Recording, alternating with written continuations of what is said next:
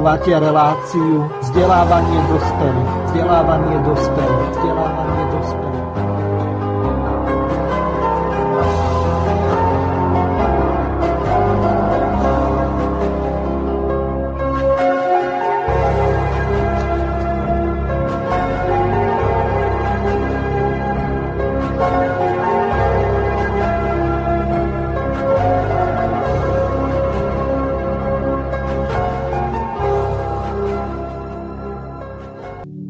Vážené a milé poslucháčky a poslucháči, vítam vás pri vypočutí si relácie vzdelávanie pre dospelých, ktorej s doktorom Ľubošom Blahom upriamime pozornosť na komunitarizmus ako relatívne nový filozofický smer v politickej filozofii. Pretože požiadavka na spravodlivosť spoločnosti je stará ako ľudstvo samé je jednou z najdôležitejších požiadaviek každého jednotlivca na spravodlivé pravidla života a spravodlivý spoločenský poriadok. Od počiatku sa ľudia zaoberali postavením človeka v štáte, aj postavením a úlohami štátu voči samotným jeho obyvateľom. Predstava absolútnej nadvlády štátneho aparátu a absolutistických panovníkov bola zavrhnutá Johnom Lockom a jeho následovníkmi už od 17. storočia, keď sa zrodil nový politický a filozofický smer, ktorého tvorili liberálne idei. To znamená na idei o slobode obyčajných ľudí, o rovnosti medzi vládou a občanmi. 18. storočí nabral liberalizmus na význame pod heslom francúzskej revolúcie z roku 1789 Sloboda, rovnosť a bratstvo. Bolo to vyhlásenie, že ľudia sú si slobodní, rovnoprávni a vzájomne spätí. Lenže ako to býva v histórii, z pravidla, každý politický systém funguje výborne len na papieri v teoretickej filozofickej rovine. Ale keď nastane jeho aplikácia do praxe, praxe, tak zrazu platí parafrázovaný Volterov výrok, že všetci ľudia sú si rovnakého vierovýznania, zásad a morálky, ak sa začne jednať o veľké peniaze a dostanú sa k moci ich prerozdeľovať. Vtedy všetci hrabu bez rozdielu ako sliepky k sebe a pre seba, bez ohľadu na to, či sú liberáli komunisti, konzervatívci či sociálni demokrati alebo národní socialisti. Ich prázdnymi frázami sa stávajú opozičné populistické vyhlásenia o tom, že to budú robiť lepšie, prospech voličov, v najvyššie dobro, oveľa spravodlivejšie, ako by to dokázal urobiť samotný pápež, tzv. námestník Krista na zemi. Cykle relácií zameraných na komunitarizmus, ktorý vznikal od začiatku 80 rokov 20. storočia v anglosaských krajinách, najmä v Severnej Amerike a Veľkej Británii, a to najmä v Škótsku podrobne rozoberieme základné a veľmi zásadné rozdiely medzi liberálnymi a komunitaristickými teóriami jednotlivých filozofov, a to najmä na právo, morálku, pospolitú spolupatričnosť, medzigeneračnú spravodlivosť a najmä redistribúciu. Povieme si viac o tom, čo konkrétne by malo nasledovať to očakávané, dôstojné, čestné a spravodlivé a hlavne spásonosné, čo bude mať šancu zachrániť Slovensko a ľudstvo vôbec po skončení hegemónie a liberálnej demokracie u nás a vo svete. Veríme, že tomu tak nebude len výlučne v teoretickej rovine, ale aj v politickej praxi. Tak sa, vážení poslucháči a poslucháčky, pohodlne usadte, venujte pozornosť výkladu komunitarizmu v interpretácii vysokoškolského pedagóga pána doktora filozofie Luboša Blahu. Praje vám príjemné počúvanie moderátor relácie Miroslav Hazucha. Vážení poslucháči, poprosím vás, e, vzhľadom k tomu, že táto relácia je pre pracovné povinnosti pána Luboša Blahu nahrávaná na záznam, a koľko v čase živého vysielania nebude môcť byť pre iné pracovné a rodinné povinnosti relácie vzdelávanie dospelých. Pokiaľ budete mať nejaké otázky, tak ich napíšte na e-mailovú adresu studio juh zavináč gmail.com. Táto relácia bohužiaľ nie je kontaktná, pretože nie je vysielaná naživo, ale zo záznamu, tak vás poprosím, aby ste využili komentáre buď pod YouTube kanálom a ďalších reláciách s pánom doktorom Blahom, tak sa vašim otázkam budeme venovať. Čiže úplne kľudne píšte pod touto reláciou na YouTube kanále otázky, pripomienky. Môžete ich napísať aj tam, alebo po prípade e-mailom v ďalšej relácii s pánom Blahom nám veľmi radi na ne zodpovieme. Čiže ďakujem vám za pochopenie a takisto ústretovosť tejto veci. A prajem vám príjemné počúvanie. Vítam v tejto relácii pána doktora Blahu. Zdraví vás, Luboš. Pekne vás pozdravujem, ďakujem za pozvanie. V dnešnej relácii by sme sa chceli venovať e, týmto témam.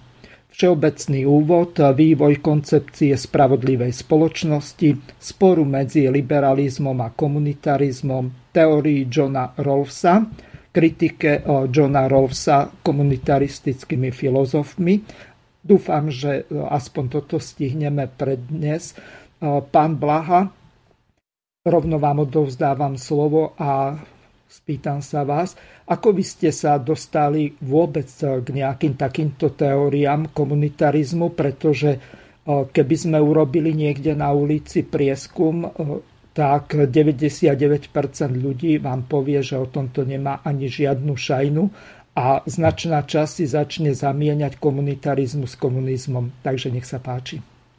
Áno, ďakujem pekne za otázku. Toto je aj moja typická skúsenosť, keď prednášam na e, vysokej škole študentom o komunitarizme, tak prvé, čo im napadne, je komunizmus a je to samozrejme chybné spojenie. Komunizmus a komunitarizmus sú dva úplne rozdielne pojmy. E, etymologicky e, komunitarizmus vychádza zo slova komunita, kdežto komunizmus zo slova komúna. Čiže ide o dva aj hodnotovo, aj metodologicky e, rozdielne koncepcie.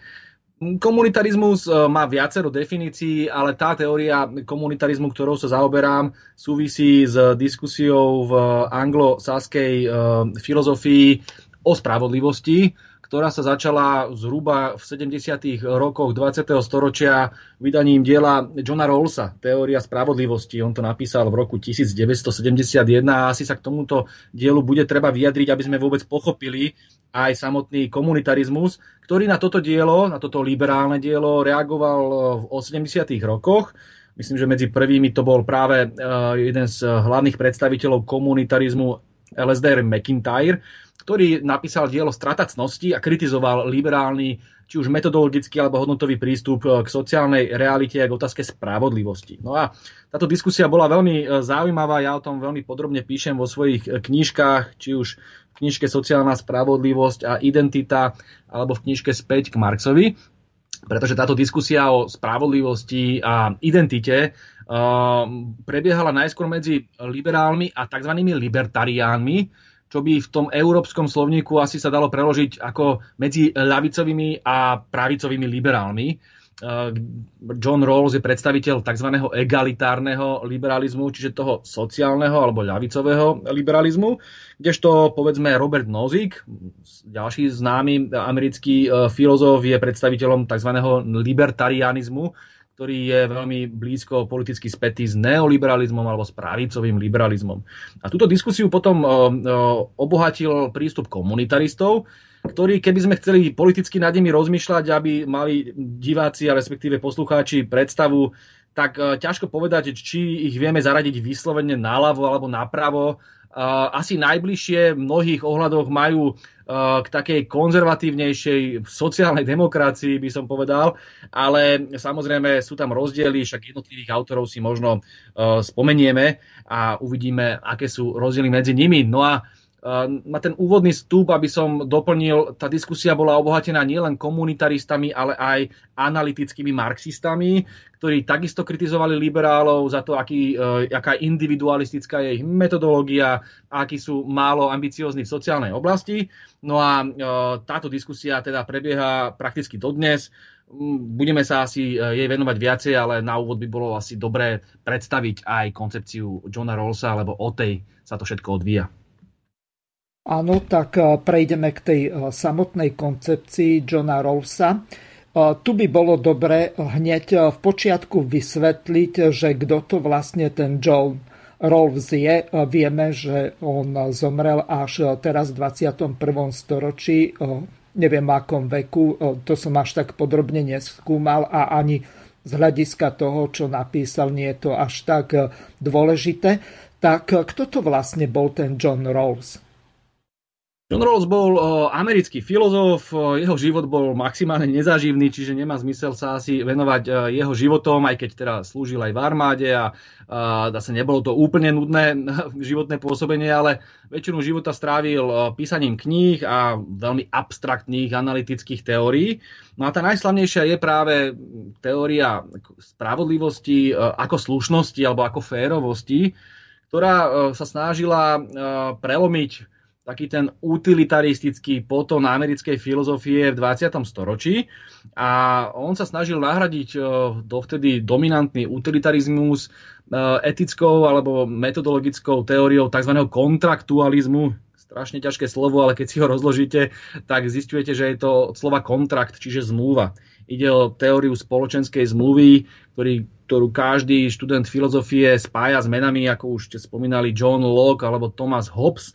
A to je teória, ktorá sa e, odvíja ešte niekedy zo 17. storočia z novovekej filozofie, kde predovšetkým liberálni e, autori sa snažili hľadať legitimitu štátu. Že prečo vôbec má existovať štát? A oni sa snažili vytvoriť hypotetický, racionálny konštrukt, že štát má existovať preto, alebo iba dovtedy je legitímny, pokiaľ slúži záujmom jednotlivcov. To znamená, pokiaľ si predstavíme, že by sa jednotlivci stretli a vytvorili by nejakú spoločenskú zmluvu, že ten štát môže existovať, ak chráni naše práva, našu slobodu, naše vlastníctvo, tak v tom prípade je štát legitímny. No a tam sa líšili samozrejme tie úvahy, že či je štát legitímny v prípade, že iba chráni naše základné práva, alebo je legitímny aj v prípade, pokiaľ je tzv. leviatanom, to hovoril Thomas Hobbes, a to znamená, že vie byť aj autoritársky, až totalitárny. To znamená, len aby zabranil vojne všetkých proti všetkým, tak môže robiť, čo len chce. To boli tie dve rozdielne koncepcie. John Locke hovoril, že štát môže byť len minimálny, aby chránil tie základné slobody, vlastníctvo a život. A Hobbes hovoril, že môže byť štát maximálny alebo e, čo najsilnejší, aby nás chránil pred e, občianskou vojnou všetkých proti všetkým. Toto bola novoveká filozofia. Na toto nadvezuje John Rawls, o ktorom teraz hovoríme, ktorý e, sa snaží tiež hovoriť o akejsi spoločenskej zmluve, ale dáva aj kantovský nádych. Nechcem zase zaťažovať e, poslucháčov s filozofiou Immanuela Kanta, ale niekde tam začína veľmi silné filozofické hĺbkové skúmanie kategórie ľudských práv. To znamená ľudské dôstojnosti, autonómie, morálnej autonómie jednotlivca. A Rose na toto nadvezuje. A on hovorí, že ak sa chceme baviť o tom, kedy bude spoločnosť sociálne spravodlivá, tak to dosiahneme iba, ak si predstavíme, a teraz pozor, toto je celé racionálny konštrukt, toto sa nikdy v histórii nestalo. Iba si predstavme, že by sa teraz všetci ľudia, dáme tomu na planéte, ja obvykle v školskej triede používam príklad v tejto triede, to znamená, že predstavme si, sme tu 30 a máme sa rozhodovať o tom, čo je sociálne spravodlivé a ako by štát mal rozdielovať základné veci, ako je sloboda, ako je, sú príležitosti, ako je majetok. No a v takomto prípade si to len predstavte, že sme 30, dohodneme sa. No a John Rawls hovorí, že každý máme rôzne záujmy, tak predstavme si, že um, je medzi nami Bill Gates ako veľmi bohatý človek, miliardár, a zároveň je medzi nami uh, úplný chudák, uh, bez peňazí, povedzme nejaký žobrák pod niekde uh, New Yorkským mostom. A teraz otázka je, dohodli by sa nad tým, títo dvaja, čo je alebo čo nie je sociálne spravodlivé? A teraz si predstavme, že medzi nami 30 v tej triede sú aj ďalší e, ľudia, ktorí majú povedzme viac peňazí, menej peňazí, sú takej, onakej e, farby pokožky, takého pohľavia, onakého, majú rôzne záujmy, rôzne presvedčenia, no nedohodli by sa. A John Rawls hovorí, že je to logické, že by sa nedohodli, alebo ich pozície nie sú nestranné. A on chce zabezpečiť aby sme rozhodovali o sociálnej spravodlivosti a o tom, kedy je štát sociálne spravodlivý, nestrane. Lebo to je základná požiadavka spravodlivosti alebo férovej, férového prístupu. Aj na súde je požadovaná nestranná porota alebo nestranný sudca, tak aj takto by sme mali o spravodlivosti rozhodovať nestrane. Ako to zabezpečiť? A to je tá Rolsová slávna odpoveď. On hovorí o tzv. závoji nevedomosti. To je tiež iba metodologický nástroj. To znamená, on takýmto závojom nevedomosti zakrie všetkým týmto aktérom, všetkým týmto ľuďom v tej našej triede, tomu Gatesovi, aj tomu Žobrákovi, vedomosti o tom, koľko majú peňazí na účte, e, aké, akom sú postavení, či sú múdri alebo hlúpi, či majú veľa alebo málo inteligencie, akého sú pohlavia a z akého etnika sú a podobne, aby mohli nestranne rozhodnúť, čo je spravodlivé a čo nie. A on Ross si myslí, že sa rozhodnú veľmi konzervatívne v tom zmysle, že sa budú rozhodovať podľa tzv. pravidla maximin. To znamená, že sa budú rozhodovať, uh, keď uh, sa ich spýtame, ako má byť spoločnosť spravodlivá, tak oni vám povedia, no spravodlivá bude v tom prípade, ak to čo najhoršie skončí, ja budem na tom najlepšie. To znamená, aj keby v prípade, uh, keď mi odkryjete závoj nevedomosti z mojej hlavy, a ja zistím, že som niekde žobrak pod New Yorkským mostom, tak aj za daných okolností, aby som sa mal čo najlepšie, aby boli naplnené moje sociálne práva, pretože nechcem riskovať, aby po, takomto, po takejto spoločenskej zmluve, ktorú medzi sebou robíme, raz ja alebo moje deti jedného dňa dopadli tak zle, že by nedokázali ani uživiť samých seba. Čiže toto je podľa neho základná, základný prístup k otázke spravodlivosti a takto Rawls dospieva k tým svojim slávnym dvom princípom spravodlivosti. Jeden princíp hovorí o rovnosti ľudských práv a druhý hovorí o rovnosti príležitostí a zároveň o tzv. princípe diferencie, a to je asi najkľúčovejší jeho princíp, ten si treba veľmi dôrazne vypočuť. On hovorí, že princíp diferencie alebo ten princíp spravodlivosti v oblasti rozdeľovania majetku a bohatstva nie takto. Spoločenská alebo majetková nerovnosť je prípustná podľa Johna Rawlsa, ale iba v prípade, pokiaľ je v čo najväčší možný prospech tých najchudobnejších, alebo on hovorí tých najmenej zvýhodnených.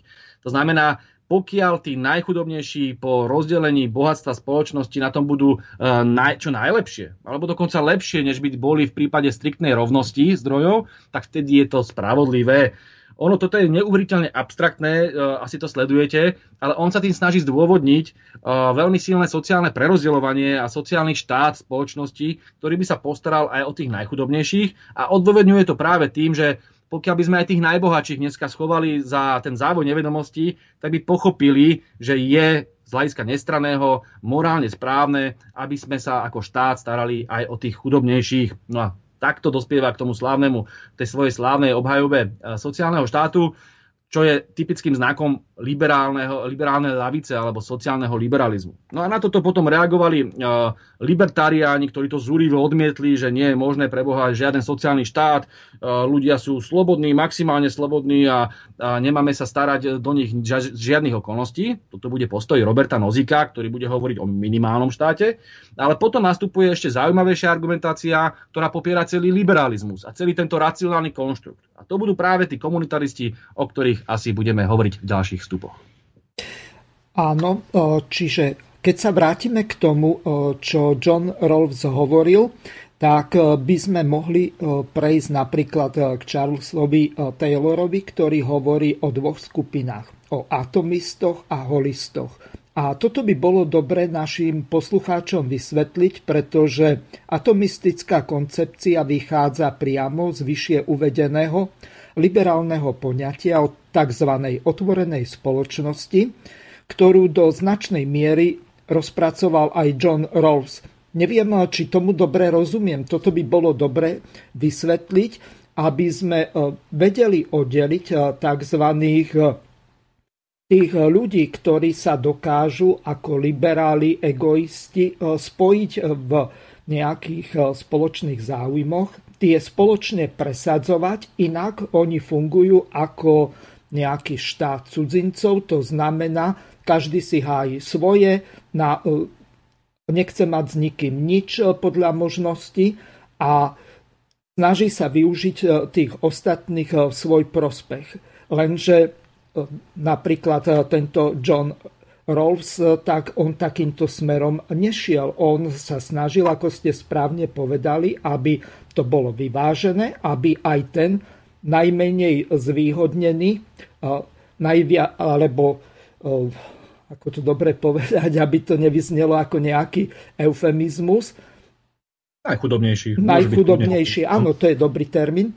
To, aby nebol skrátka diskriminovaný negatívne ale podľa možnosti pozitívne. Čiže e, ten princíp napríklad nejakej nulovej diskriminácie, tak e, v prípade Johna Rawlsa nefunguje. Takto, aby sme správne aj pochopili toho Charlesa Taylora, čo je jeden z tých hlavných predstaviteľov toho tzv. komunitarizmu, tak on hovorí o tom atomizme a holizme v metodologickej rovine toto je niekedy veľmi ťažké, to sú veľmi ťažké chvíle na vyučovacích hodinách, keď sa snažím študentom vysvetliť, že je rozdiel medzi metodológiou a hodnotovým postojom. Metodológia znamená to, ako skúmate spoločnosť alebo čokoľvek. A vy môžete byť buď atomista, alebo holista, alebo metodologický individualista a metodologický holista. To znamená, vy môžete byť síce hodnotovo nastavení v prospech kolektívnych hodnôt, že ste povedzme strašne presvedčení, ako je dobré, že ľudia si pomáhajú a že by mali spoločne všetko robiť a tak ďalej, že nie ste vôbec zastancom e, etického individualizmu, ale v metodológii si myslíte, povedzme, že je dobré spoločnosť skúmať ako e, zhluk jednotlivcov cez kategóriu ľudských práv, cez kategóriu individua a podobne že to sú dve rozdielne sféry. A to, čo robí John Rawls, on využíva ten individualizmus ako metodologický. To znamená, on si vytvoril tú hypotézu tej spoločenskej zmluvy a iba predpokladá, že ak by ľudia boli čistí egoisti, aj keby boli čistí egoisti, ale boli by racionálni a stretli sa za, to, za tým závojom nevedomosti, tak by aj tak rozhodli tak, že výsledok je skôr kolektivistický, to znamená, že pomáha tým slabším v mene akejsi spoločnosti. Čiže preto je to veľmi dôležité rozlišovať. Ale Charles Taylor má prístup, ktorý je metodologicky holistický. To znamená, že je, vychádza z toho, ako funguje spoločnosť a ako ovplyvňuje jednotlivca. Taký lapidárny príklad, aby ste to pochopili. Vy sa môžete pozerať na spoločnosť pohľadom prvej osoby. Prvej osoby gramaticky, to znamená ja. Pozeráte sa na svoj život, povedzme, aké máte ašpirácie, aké máte predstavy, životné plány, tak podľa toho prístupu prvej osoby, ktorí používajú najmä liberáli a individualistické prúdy. Uh, vy o svojom živote rozmýšľate, ja neviem, ja chcem byť učiteľ, alebo ja chcem byť podnikateľ, alebo ja chcem byť to a ono. A toto sú moje hodnoty, toto sú moje koničky, takýto som ja. Toto je postoj prvej osoby.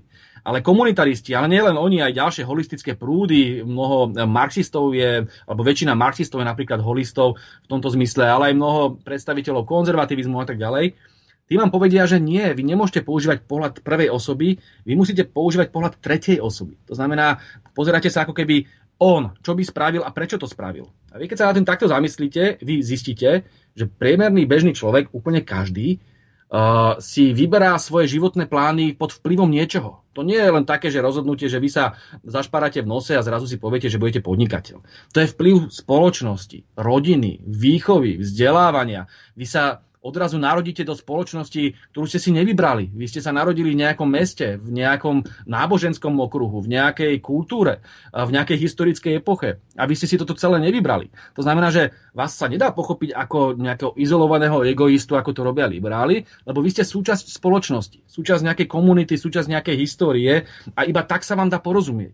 Preto sa treba zamýšľať z pohľadu tretej osoby, prečo tento človek, dajme tomu, ja neviem, politicky volí tú a tú stranu. Prečo tento človek má takéto postoje a je povedzme individualistický a nie je oveľa viacej e, solidárny a podobne. Čiže toto sú tie otázky, ktoré kladú komunitaristi a toto je typický prístup aj jednej vednej disciplíny, ktorá sa nazýva sociológia.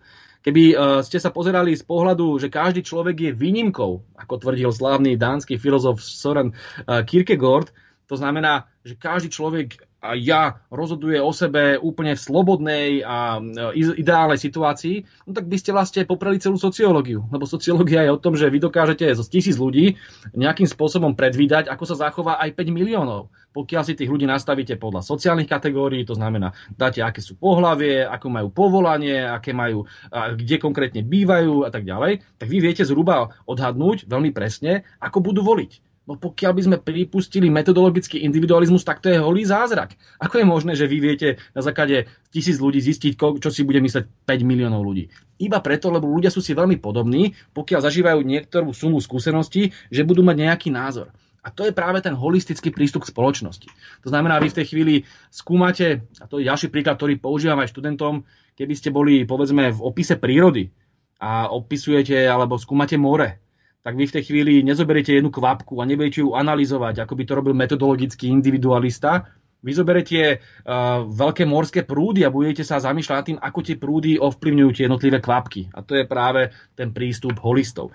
Čiže toto sa snaží hovoriť aj ten Charles Taylor. Musíme sa na spoločnosť pozerať uh, holisticky, on to veľmi uh, jasne filozoficky vysvetľuje v tom spore Kanta a Hegela, kedy on je na strane Hegla, lebo si myslí, že kantovská etika nie je primeraná.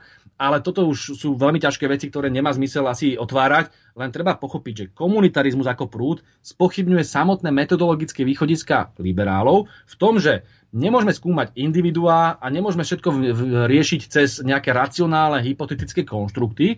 Naopak, zamyslíme sa, ako funguje reálna spoločnosť, reálna kultúra, ako je človek zasadený do tejto kultúry, do tejto spoločnosti a iba tak pochopíme jeho ašpirácie a zistíme, že reálna spravodlivosť nemá nič spoločné so žiadnymi spoločenskými zmluvami hypotetickými, ani žiadnymi konštruktmi, ani žiadnymi egoistickými záujmami, ale vyplýva z danej histórie, z danej kultúry a z danej spoločnosti a preto sa môže veľmi líšiť medzi uh, povedzme tou kultúrou, ako máme my na Slovensku a kultúrou, ako majú povedzme v Číne, v Argentíne alebo v Spojených štátoch amerických a toto treba rešpektovať, ale k tomu sa asi vrátime najmä pri e, zdôrazňovaní teórie Michaela Walzera. Veľmi dobre, ja ešte pripomeniem pre našich e, poslucháčov, hlavne pre tých, ktorí nemajú nemali v škole nejakú filozofiu alebo iné podobné príbuzné vedy, napríklad sociológiu a tak ďalej, po prípade neštudovali históriu alebo teológiu, že holizmus je v podstate smer ideologický, ktorý v svojej podstate vyzdvihuje prednosť celku oproti alebo v pomere k jednotlivým častiam, alebo nezávislosť celku od jednotlivých častí. Samozrejme, holizmu sa dá využiť, ale zároveň aj zneužiť. Zneužiť sa dá aj takým spôsobom, že holistickou teóriou sa dá napríklad obhájiť napríklad apartheid alebo rasizmus v tom krajnom extrémnom slova zmysle. Ale radi by sme sa posunuli trošku ďalej, ak ma nechcete doplniť eh, v tejto veci a že by sme sa venovali e, ďalším podstatným veciam. Skúsme sa vrátiť naspäť e, k tomu Johnovi Rawlsovi. E, on vysvetľoval ten, tú svoju sociálnu spravodlivosť na tom princípe toho závoja nevedomosti. Toto je veľmi dôležitá vec, lenže do akej miery je to vôbec aplikovateľné v bežnej praxi, pretože komunitaristi s týmto až tak veľmi nesúhlasili. Teraz by sme sa dostali k, tým, k tej kritike tých komunitaristov na tú Rawlsovú teóriu spravodlivosti. Áno, ten základný rozdiel v tej rovine výstupov je v tom, či budeme zdôrazňovať pojem ľudských práv, a to je typické pre liberálov, a teraz e, samozrejme líšia sa potom ľavicovi a pravicovi liberáli v tom, že či zdôrazníme čisto občianské práva a najmä právo na súkromné vlastníctvo, čo je postoj pravicových liberálov, alebo či naopak budeme sa snažiť zdôrazňovať aj sociálne práva, a teda právo na ja neviem, bývanie, zabez, sociálne zabezpečenie a podobne. A to je prístup tých ľavicových liberálov, ako je povedzme John Rawls. Ale potom komunitaristi povedia, že celkový koncept ľudských práv je filozoficky pochybný. Lebo je to iba tiež konštrukt. To znamená, uh, to je krásna myšlienka, ktorú uh, začali raziť už v 19. storočí uh, moderní, modernejší konzervatívci, napríklad Joseph de Maître, uh, francúzsky uh, veľmi náboženský a konzervatívny filozof, uh, povedal veľmi zaujímavú vetu, že Uh, počul som o tom, že existujú uh, Peržania, videl som v živote Francúzov, stretol som Angličanov a aj Američanov, bol som, uh, bol som aj v Polsku, ale nikdy v živote som nestretol človeka. Toto je zaujímavá myšlienka, pretože ona sa snaží, snaží zdôrazniť, že tu neexistuje ako keby nejaký jeden ľudský druh v tom zmysle, že sme si, teda, sme si všetci rovní a rovnakí ako ľudia, my musíme vždy vychádzať z toho, aký je človek ako produkt konkrétnej kultúry. To znamená, úplne iný druh človeka bude e, ten Peržan, úplne iný druh človeka bude ten Francúz a úplne iný druh bude ten Američan alebo Slovák. A toto treba rešpektovať. A toto je tá myšlienka, aj keď samozrejme oprostená od všetkej tej náboženskej uh, mytológie uh, Metreho, uh, oprostená, ktorá je typická pre ten komunitarizmus. Komunitaristi uh, odmietajú to, že budeme teraz hovoriť o univerzálnych ľudských právach a teraz, uh, a teraz už len uh, doplňam, a teraz znásilňovať všetky možné kultúry, ktoré tento koncept nepríjmajú. Komunitaristi to jednoducho odmietajú. Oni hovoria o tzv. partikularizme, ďalšie komplikované slovo, ale e, vystihuje ten spor medzi tzv. morálnym univerzalizmom a partikularizmom a ja sa ho pokúsim veľmi jednoducho alebo stručne vysvetliť. Viete, morálni univerzalisti vychádzajú z toho, že pokiaľ sa vám v hlave zrodí nejaká teória, tak je treba ju aplikovať na celý svet. Lebo keď existujú raz ľudské práva, no tak existujú pre každého človeka. Či už žije v Spojených štátoch amerických, v Argentíne alebo v Južnej Afrike. A práve preto vlastne štátne hranice ako také strácajú zmysel, lebo my máme právo morálne chrániť tie ľudské práva kdekoľvek na svete a americká to, armáda to najradšej robí tankami, poznáte to. Toto je postoj, ktorý vychádza z toho liberálneho univerzalizmu, že v mene ľudských práv teraz môžeme zasahovať do jednotlivých e, štátov, kultúr a náboženstiev po celom svete. Presný opak hovoria partikularisti. Partikularisti hovoria, že vy nemôžete vnúcovať ten svoj vlastný západný pohľad, ktorý vy nazývate univerzalistický, len preto, že ste si to vo svojich hlavách vymysleli ako nejakú racionálnu kategóriu ľudských práv, vy to nemôžete vnúcovať spoločnostiam, ktoré takémuto niečomu nedošli.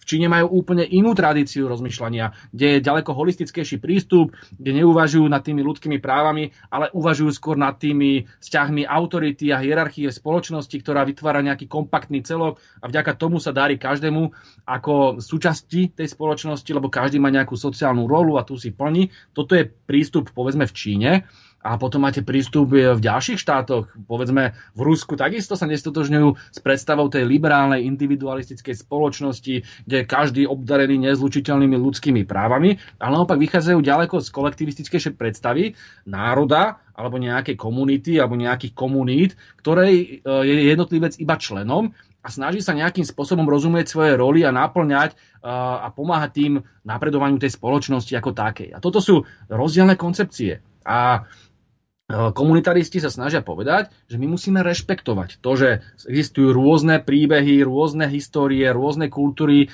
ktoré majú svoje korene v dlhých stáročiach a vy nemôžete toto celé znegovať a povedať, že všetci budete na povel teraz ľudskoprávni aktivisti a ja neviem, v Iráne, aj v tom Rúsku, aj v tej Číne, všetci budete v pozore, keď dojdú veľkí liberáli zo Spojených štátov amerických a budú vám nakazovať, aby ste boli individualisti, navyše podnikaví a navyše uh, plne oddaní uh, liberálnej ideológii ľudských práv. A toto je práve niečo, čo je na, podľa môjho názoru na komunitarizme veľmi sympatické, že má rešpekt k tým iným kultúrám a k tým iným um, aj náboženským a uh, kultúrnym okruhom. Uh, veľmi podobný prístup majú aj marxisti v tom, že hovoria, že je veľmi relatívne historicky, akým spôsobom sa jednotlivé spoločnosti vyvíjajú. A ono to súvisí podľa marxistov s ekonomikou.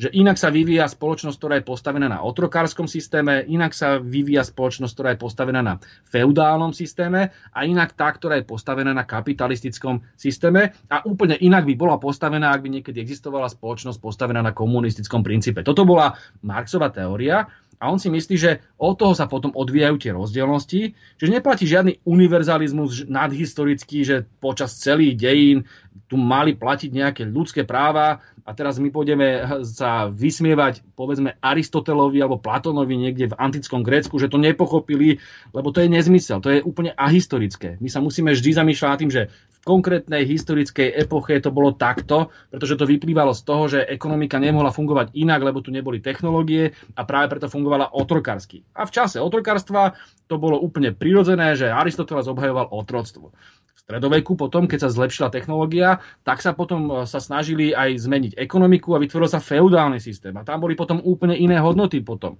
To znamená, už to nebol e, ten otrokársky alebo zdôvodňovanie otrokárstva, ale už to bolo i povedzme teologické predstavy o tom, ako máš byť poddajný a nebúriť sa, aby si potom na tom poli efektívne pracoval. Potom prišiel kapitalizmus. Ten potreboval pre svoju reprodukciu práve predstavu individualistu a človeka, ktorý si teraz slobodne ide nájať prácu a má svoje akože ľudské práva, aj keď v realite ich nemá, lebo pokiaľ ho ten e, továrnik vyhodí, tak skončí na ulici a zomrie od hladu.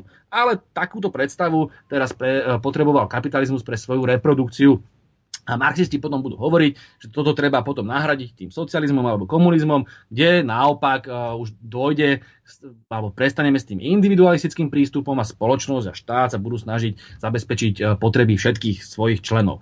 Len som to skrátil, aby ste pochopili, že tak komunitaristi, ako aj marxisti kritizovali liberálov za to, že sa snažia o akýsi morálny univerzalizmus a všetkým vnúcovať tú predstavu ľudských práv, čo je podľa komunitaristov kultúrne a podľa marxistov historicky neudržateľné, pretože takto to jednoducho nikdy nefungovalo.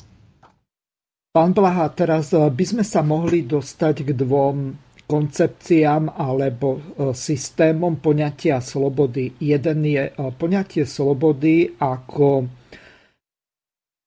by som to dobre nazval, Slobodu poznáme dvojakú. Jedna je pozitívna a negatívna.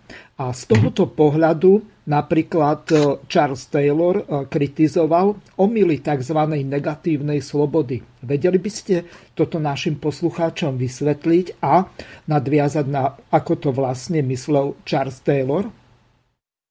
Uh, toto je typický spor a nesúvisí iba s dielom Charlesa Taylora. Ako prvý prišiel s rozdelením, no ako prvý, prvý 20. storočí tých uh, moderných diskusiách prišiel s rozdelením na pozitívnu a negatívnu slobodu. Uh, liberál Izaja Berlin uh, sa volal. Len toto je tiež vlastne stará téma ešte z 19. storočia, kedy sa mm, zamýšľali rôzni autory, či už liberálne alebo konzervatívne tradície nad rozdelením medzi pozitívnou a negatívnou slobodou. Potom k tomu prispeli aj mnohí socialistickí autory. Ale ten základný rozdiel kopíruje aj to, čo hovorí Charles Taylor, aj keď tie nuancy potom na konci spomeniem. Základom je, uh, a začnem tým uh, berlínovým rozlíšením, že vy máte v realite dva druhy slobody. Jedna je sloboda od niečoho, to je veľmi dôležitá tá predložka, od niečoho. A druhá je sloboda k niečomu. Tá sloboda od niečoho je tá negatívna sloboda. To znamená, je to sloboda, aby vás ako jednotlivca, poviem to veľmi e, tak lapidárne, aby to bolo jasne pochopiteľné, vás ako jednotlivca nikto neutravoval vo svojom rozhodnutí. Aby vám dal každý pokoj.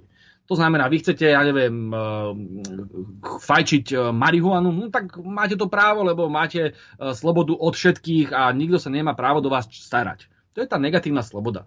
Je to najmä sloboda od štátu. A potom existuje taký príklad, a poviem to na príklade, ktorý používam takisto často aj na prednáškach. Predstavte si situáciu, že ste žobrák pod tým New Yorkským mostom, aby sme sa k nemu vrátili, keď sme o ňom hovorili už pri Johnovi Rawlsovi. Ste žobrák pred, e, pod tým New Yorkským mostom a otázka je, máte slobodu? No, ako slobodu negatívnu asi máte, lebo uh, nikto sa do vás nestará povedzme, máte dneska zápal plúc, lebo tam je veľmi veľká zima, chcete ísť do nemocnice, no tak e, bráni vám policajt alebo sudca, aby ste do nemocnice išli? No nebráni vám, vy máte úplnú negatívnu slobodu, to znamená, štát sa do vás nestará.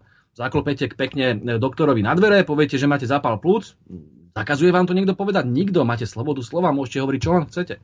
No ale ošetrí vás ten lekár v tých Spojených štátoch amerických, ak ste žobrak a nemáte zaplatené súkromné zdravotné poistenie? Ne, ne, neošetrí vás. A vy zomriete na zápal plúc. A toto je tá kľúčová otázka. Asi vám v tej slobode niečo chýba, že? Že tá samotná negatívna sloboda asi tú vašu situáciu celkom nevystihuje alebo nedokáže naplniť tú reálnu slobodu.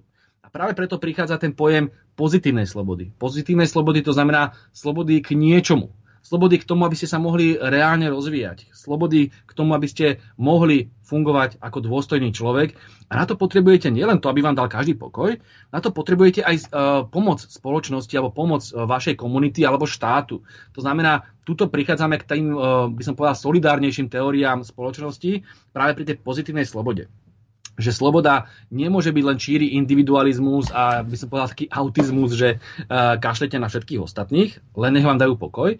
Táto, tento druh slobody, negatívnej slobody, je typický pre práve pravicových liberálov alebo neoliberálov, to sú väčšinou tí, ktorí e, čisto z hľadiska triedného obhajujú tých najbohatších podnikateľov, ktorí pochopiteľne zo všetkého najviac túžia po slobode, lebo sú dosť bohatí, aby sa postarali sami o seba a jedine čo nechcú, aby museli platiť štátu, aby museli dávať, uh, ako oni hovoria, darmožráčom uh, nejaké peniaze, však nech sa každý postará o seba, ja som úspešný, čo, čo má čo po iných. Toto je taký typický prístup neoliberálov. Len z toho morálneho hľadiska v spoločnosti máte obrovské množstvo ľudí, ktorí nie sú takíto ultrabohatí a nie sú takíto individualistickí a naopak potrebujú aj podporu, aj ochranu, aj pomoc od spoločnosti a práve zabezpečenie tej tzv. pozitívnej slobody. A to znamená aj materiálne zabezpečenie, aj nejaké predpoklady na to, aby som vôbec mohol viesť e, takýto úspešnejší život, to znamená vzdelanie, zdravotnú starostlivosť a bývanie a podobne. A keď chcete teda tento druh slobody naplňať, tak sa dostávate už do ľavého spektra politického priestoru a v tej chvíli sa, ste buď e, marxista, alebo komunitarista ľavicový, alebo sociálny demokrat, alebo človek, ktorý proste verí, ale existuje mnoho kresťanských socialistov alebo kresťanských e, predstaviteľov, ktorí jednoducho veria, že spoločnosť má pomáhať jednotlivcovi a e, celej komunite na to, aby napredovala aj v tejto pozitívnej slobode. No a niečo podobné hovorí aj Charles Taylor, aj keď Charles Taylor to svoje rozdelenie medzi pozitívnou a negatívnou slobodou nevníma iba čisto z hľadiska e, sociálneho, to znamená, či pomáhať alebo nepomáhať e, jednotlivcom k naplňaní slobody, ale aj v tom, aká je povaha človeka. On e, vychádza z toho, že povaha človeka je intersubjektívna, to znamená, že vy žijete vždy v nejakej spoločnosti a vy ste produktom de facto tej spoločnosti a tých kontaktov s inými ľuďmi. Bez nich sa nedá pochopiť, kto ste. To je práve ten rozdiel medzi tými liberálmi a komunitaristami, Liberál povie, že existuje nejaké abstraktné ja, ktoré tu existuje bez ohľadu na iných. Môžete byť kľudne aj Robinson Crusoe na, niekde na ostrove, ale proste existujete a máte svoje hodnoty a tak ďalej.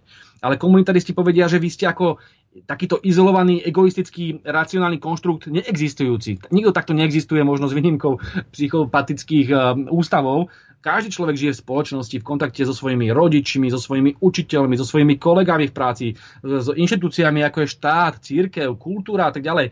Čiže vy ste vždy súčasťou niečoho, takže ste intersubjektívni alebo ste kolektivistická bytosť. A práve preto hovoriť o čistej negatívnej slobode nemá zmysel, lebo nemôžem vás vytrhnúť od celého, celej spoločnosti. Vy musíte vždy hovoriť o aj pozitívnej slobode, to znamená, ako vám zabezpečiť plné fungovanie v spoločnosti a tým pádom potrebujete politické práva, participáciu. A to je to Taylorové slávne, že vy nemôžete teraz predstierať, že demokratický proces je iba o tom, že si tu raz za 4 roky niekoho zvolíme a potom dajte nám pokoj. To musí byť o neustálej participácii. Vy sa musíte v tej komunite snažiť uh, presadzovať svoje predstavy a naplňať aj hodnoty tej komunity. A toto je práve ten dialogický charakter uh, človeka, ktorý vystihuje tá myšlienka pozitívnej slobody. Čiže zhrniem to, negatívna sloboda to je ten čistý individualizmus až autizmus, typický pre pravicových liberálov. To znamená, ja som tu ten egoistický, cieľavedomý, sebavedomý, úspešný podnikateľ, dajte mi všetci pokoj ale potom tu máte prúdy, ktoré sa odvolávajú na pozitívnu slobodu, ktoré vychádzajú z toho, že nikdy neprežiješ sám, potrebuješ spoločnosť, lebo si jej produktom, bez nej sa nedá pochopiť vôbec, čo si a tým pádom musíš dbať aj na tradície spoločnosti, na to, odkiaľ pochádzaš, na tie rodinné väzby, na tie kolektívnejšie väzby, či už príslušnosť k národu, k štátu, k spoločenskej triede a podobne. A iba vtedy sa ti dá porozumieť a iba vtedy sa dá naplniť predstava o dobre správovanej a spravodlivej spoločnosti, pokiaľ budeme myslieť na každého a pomáhať aj tým slabším. Pán Blaha, pre pochopenie najmä zo strany našich poslucháčov je potrebné ešte e, z pohľadu Johnovej Rossovej e, filozofie alebo teórie spravodlivosti e, vysvetliť ďalšie pojmy, ako je napríklad prírodná lotéria. To znamená, že tí ľudia sa rodia s rôznymi schopnosťami e, z rôzneho prostredia, e, s rôznym materiálnym a intelektuálnym vybavením a potom oni sa dostávajú do nejakého trhového prostredia, kde už tým, že niekto je e, kilometr pred štartovacou čiarou a druhý už má kilometr odbehnutý, tak majú navzájom súťažiť. Čiže jednoducho to je asi e, taký pojem, vy to používate, ako keby sme dali do jednej klietky 50-kilového vlka a 50-kilového barana a skončí to masakrom. hoci váhovo sú vyvážení, rovnaké zuby majú, lenže nemajú rovnaké vybavenie z hľadiska toho, že ako sú vlastne fyzicky a aj mentálne stavaní. Čiže dobre by bolo našim poslucháčom vysvetliť, ako on to myslel s tou prírodnou lotériou a aký súvis to má s trhovým prostredím a s tým, aby tí ľudia vôbec mali rovnakú šancu, keď hovorí o rovnosti príležitosti. Áno, prírodná lotéria je jeden z hlavných uh, Rawlsových pojmov, a je pravdou, že ja som na ňo nadviazal aj vo svojej koncepcii, ktorú predstavujem v knižke Späť k Marxovi, kde hovorím o tzv. čistom úsilí a pokúsim sa to vysvetliť, pretože ja myšlienku Johna Rawlsa o prírodnej lotérii radikalizujem, ale skúsme najskôr začať tým, čo hovorí on. On hovorí, že človek sa narodí s nejakými vlastnosťami, talentmi a vlohami, ktoré máte a nijak ste si ich nezaslúžili. To znamená, že nikto nemôže za to, že sa narodí ako veľmi šikovný, geniálny, ja neviem, e, spevák alebo geniálny matematik. Nehovorím, že sa narodí už hotový matematik, ale vždy máte nejaké vlohy, ktoré niekto má a niekto nemá. Niekto sa narodí ako obmedzený e, človek, ktorý veľmi ťažko e, vie vôbec nejaké vzdelanie si získať alebo akékoľvek umelecké vlohy mu chýbajú a podobne. A toto je niečo, čo vy neviete ovplyvniť. Vy nemôžete vyniť teraz to malé dieťa, to malé bábo za to, že sa narodilo také alebo onaké, a to platí aj preto, uh, preto, preto de facto aj v typických uh, spoločenských teóriách funguje uh, odpor k diskriminácii, lebo vy nemôžete za to, že sa narodíte povedzme ako žena alebo muž. Nemôžete za to, že sa narodíte také alebo onakej farby pokožky. A je tu taká morálna intuícia, že pokiaľ za niečo nemôžete, že ste sa nejakým spôsobom narodili, tak vás za to spoločnosť nemá trestať. A toto je práve myšlienka, na ktorú nadvezuje ten Rawls, keď hovorí, že no dobre, ale Toľko hovoríme o tom, že nemôžete trestať ľudí za to, že sa narodili povedzme s inou farbou pokožky, alebo veľa hovoríte o tom, že e, nemôžno trestať ľudí za to, že sa narodili e, takom, takomto pohlaví a podobne. A prečo nehovoríme o tom, že sú jednoducho ľudia, ktorí sa narodili s oveľa menšími alebo väčšími vlohami a talentmi a potom budú celý život de facto odsudení na oveľa nižší príjem, ak vôbec nejaký príjem. A keby sme to nehali celé na trhové prostredie, tak by jednoducho boli celý život chudobní, lebo aj pri najlepšom, najväčšom úsilí si nedokážu na seba zarobiť tak, ako si na seba zarobí niekto, kto sa narodí ďaleko talentovanejší, povedzme to takto. John Rawls teda práve preto prichádza s tou myšlienkou sociálneho štátu a toho princípu diferencie. To znamená, pomôžme aj tým, ktorí teda, ktorým príroda nenadelila také schopnosti ako tým druhým, pretože oni za to jednoducho nemôžu, že sa narodili v tomto stave.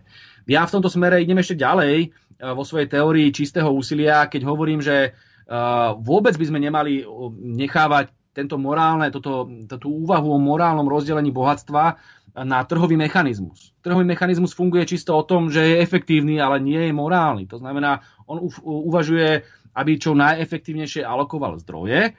Aj to je pochybné, hlavne v dnešnom kapitalizme, ktorý je veľmi centralizovaný a tým pádom vôbec nie je o efektivite, ale o väčšej sile. Ale vo všeobecnosti sa z morálneho hľadiska trhový mechanizmus riadi takým darwinistickým prežitím najsilnejšieho. Preto tak veľmi silne ho obhajovali aj liberáli 19. storočia ako Herbert Spencer, ktorý sa dostal až prakticky úplne až e, skoro k rasistickým predstavám o tom, že iba tí najsilnejší si zaslúžia prežiť a všetci tí, ktorí sú uh, tak hlúpi, že si nedokážu o seba sa postarať, tak tí nech skapú. Asi takýmto spôsobom, aj keď to trošičku samozrejme zjednodušujem. No a toto je niečo, čo podľa môjho názoru v civilizovanom svete musíme odmietnúť. To je práve ten neoliberálny prístup, že uh, štát sa nemá starať, spoločnosť sa nemá starať o tých slabších a naopak každý nech sa stará o seba a nech prežijú tí najsilnejší. Toto je z morálneho hľadiska podľa môjho názoru neudržateľné, aj preto, čo hovorí Rawls, že my zaprvé nemôžeme na to, za to, akom prostredí sa narodíme, Niekto sa narodí ako dieťa bohatej rodinky, zabezpečia mu vzdelanie, kúpia tituly, ako sme videli aj v slovenskom parlamente, dostane e, veľa peňazí, je priebojný, je sebavedomý, lebo rodičia ho k tomu viedli a potom je z neho úspešný podnikateľ, veľmi bohatý a on si myslí, že nejakým spôsobom nedlží nič spoločnosti. A potom máte človeka, ktorý sa narodí v ťažkej rodine, v ťažkých pomeroch, niekde v chudobnej robotníckej rodine, nie je vedený ani k vzdelaniu, nevie sa k nemu dostať, lebo dajme tomu, že je buď spoplatnené, alebo je to z neho vylúčený a takýmto spôsobom ho udúpavame každým rokom do postavenia, že keď skončí ako chudobný, tak my sa mu nemôžeme vysmievať, že sa skončil ako chudobný človek, keď pre Boha tá spoločnosť do toho dostávala každým dňom. A práve preto je tu podstatné, aby sme zabezpečili nejakú rovnosť šancí tým ľuďom a pomáhali týmto chudobnejším ľuďom z toho prostredia, ktoré nie je dobré, aby sa dostávali k tým istým možnostiam ako tí bohatí. To je jedna možnosť. Druhá možnosť je, že môžete prerozdeľovať to bohatstvo tak, aby sme pomáhali práve tým, ktorí sa snažia, usilujú celý život, sú veľmi cieľavidomí a chcú proste robiť, len jednoducho za prvé, buď nemajú schopnosti, alebo tá spoločnosť im nedáva možnosti, alebo je tu ekonomická kríza, ktorá im nedáva priestor na to, aby sa realizovali a podobne. Ale títo ľudia majú právo, pokiaľ sa snažia, pokiaľ robia, pokiaľ majú chuť, majú právo na to, aby žili dôstojný život.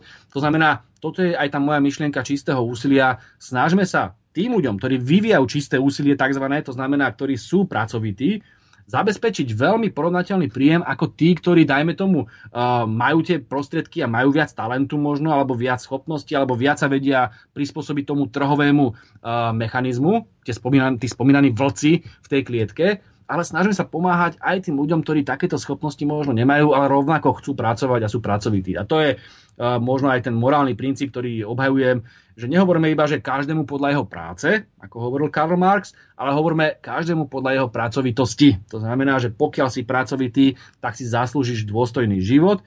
A toto sa dá najlepšie naplniť, a to je aj tá myšlienka v mojej knižke späť Marxovi, cez tzv. ekonomickú demokraciu alebo výrobnú samozprávu. To znamená, že budú, bude ekonomika fungovať na spôsob družstiev, ľudia budú spoločne vlastniť, dajme tomu, fabriku, ako to je povedzme v španielskom Mondragone, kde robotníci alebo zamestnanci vlastnia túto velikánsku a úspešnú fabriku a spoločne tým pádom sa odvíja od ich pracovitosti ich výsledok a e, sú oveľa viacej motivovaní, lebo to vlastnia, ale zároveň je to aj spravodlivejšie, lebo sú si všetci tým vlastníkom a nie je tam ten postoj, že máte tu nejakého veľkého oligarchu, ktorý tam tyranizuje a diktatorsky rozhoduje o firme, ale naopak všetci ju vlastnia, všetci na nej pracujú a je to potom aj ekonomicky, aj morálne e, lepší model. A toto je už moja teória, ale správne ste podotkli, že tá myšlienka prírodnej lotérie je kľúčová k pochopeniu aj Rollsovej teórie. To znamená, nikto si nezaslúži to, v akom stave sa narodil, s akými schopnosťami, v akom prostredí a tak ďalej. A robme všetko preto, aby ľudia ktorí sú pracovití a ktorí majú túto možnosť, aby uh, mali čo najlepší život a nemôžeme to všetko nechať iba na trhový mechanizmus, lebo je to krajne nespravodlivé. Pán Blaha, posunieme sa trošku ďalej.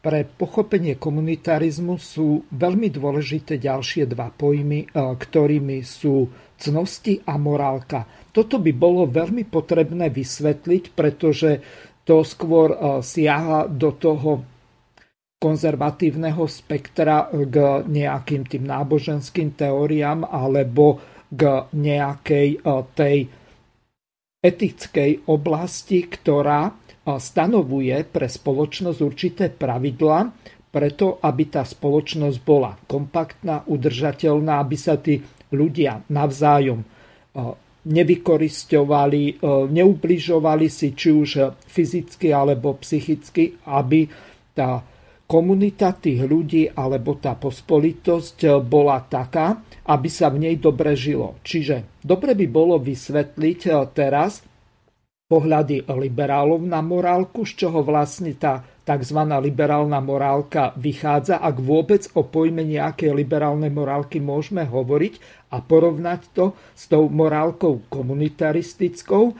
a v náväznosti na tie cnosti a dobre by bolo vysvetliť, čo sa pod tými cnostiami vlastne myslí, či je to niečo také, ako hovoril napríklad Tomáš Akvinsky v, niekedy v 12. 13. storočí nášho letopočtu, alebo e, vychádza to z iných predpokladov, ako sú napríklad kresťanské. No, tá myšlienka cnosti vychádza hlavne z diela toho Alasdaira McIntyra, to bol britský uh, filozof, ktorý bol jeden z tých prvých, ktorí kritizovali Johna Rawlsa z tých komunitaristických pozícií.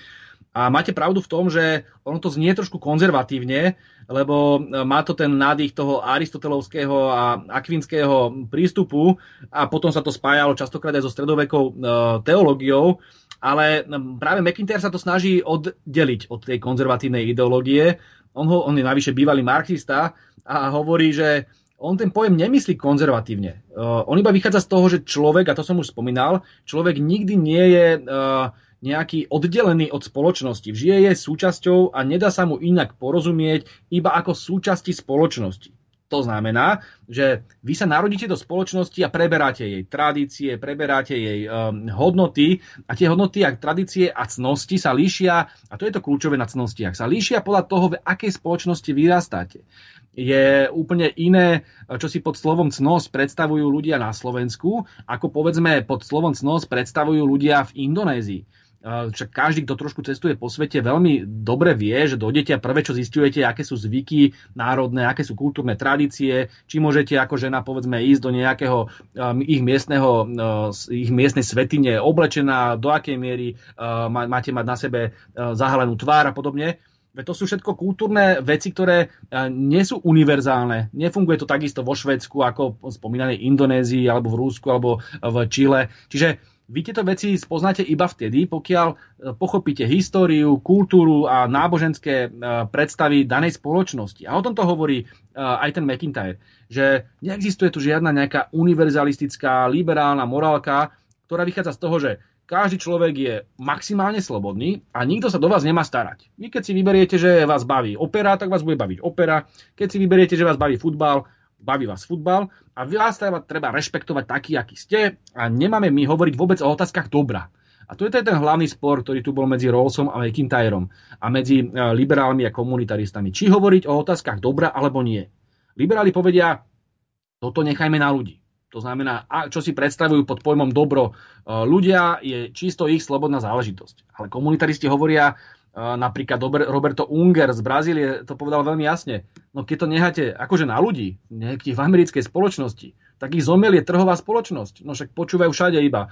Buď uh, ži si svoj americký sen, buď egoista, individualista, chamtivec a vtedy budeš úspešný. No tak je úplne logické, že tí ľudia sa premenia na takýchto sociopatov, ktorí potom samozrejme, a to zase doplňajú marxisti, plnia presne tie úlohy, aký, aké potrebuje kapitalizmus na svoju reprodukciu. Ale uh, v prípade, že chceme mať zdravú spoločnosť a pomáhať uh, čo najväčšiemu množstvu ľudí, aby sa nejakým spôsobom skutočne rozvíjali, no tak potom musíme podporovať nejaké spoločné dobro. A o tomto hovoria komunitaristi, že každá spoločnosť má nejaké, nejakú predstavu o dobre, to je veľmi samozrejme subjektívne, respektíve intersubjektívne. To znamená, že e, záleží to od toho, aká kultúra, aká história je danej spoločnosti.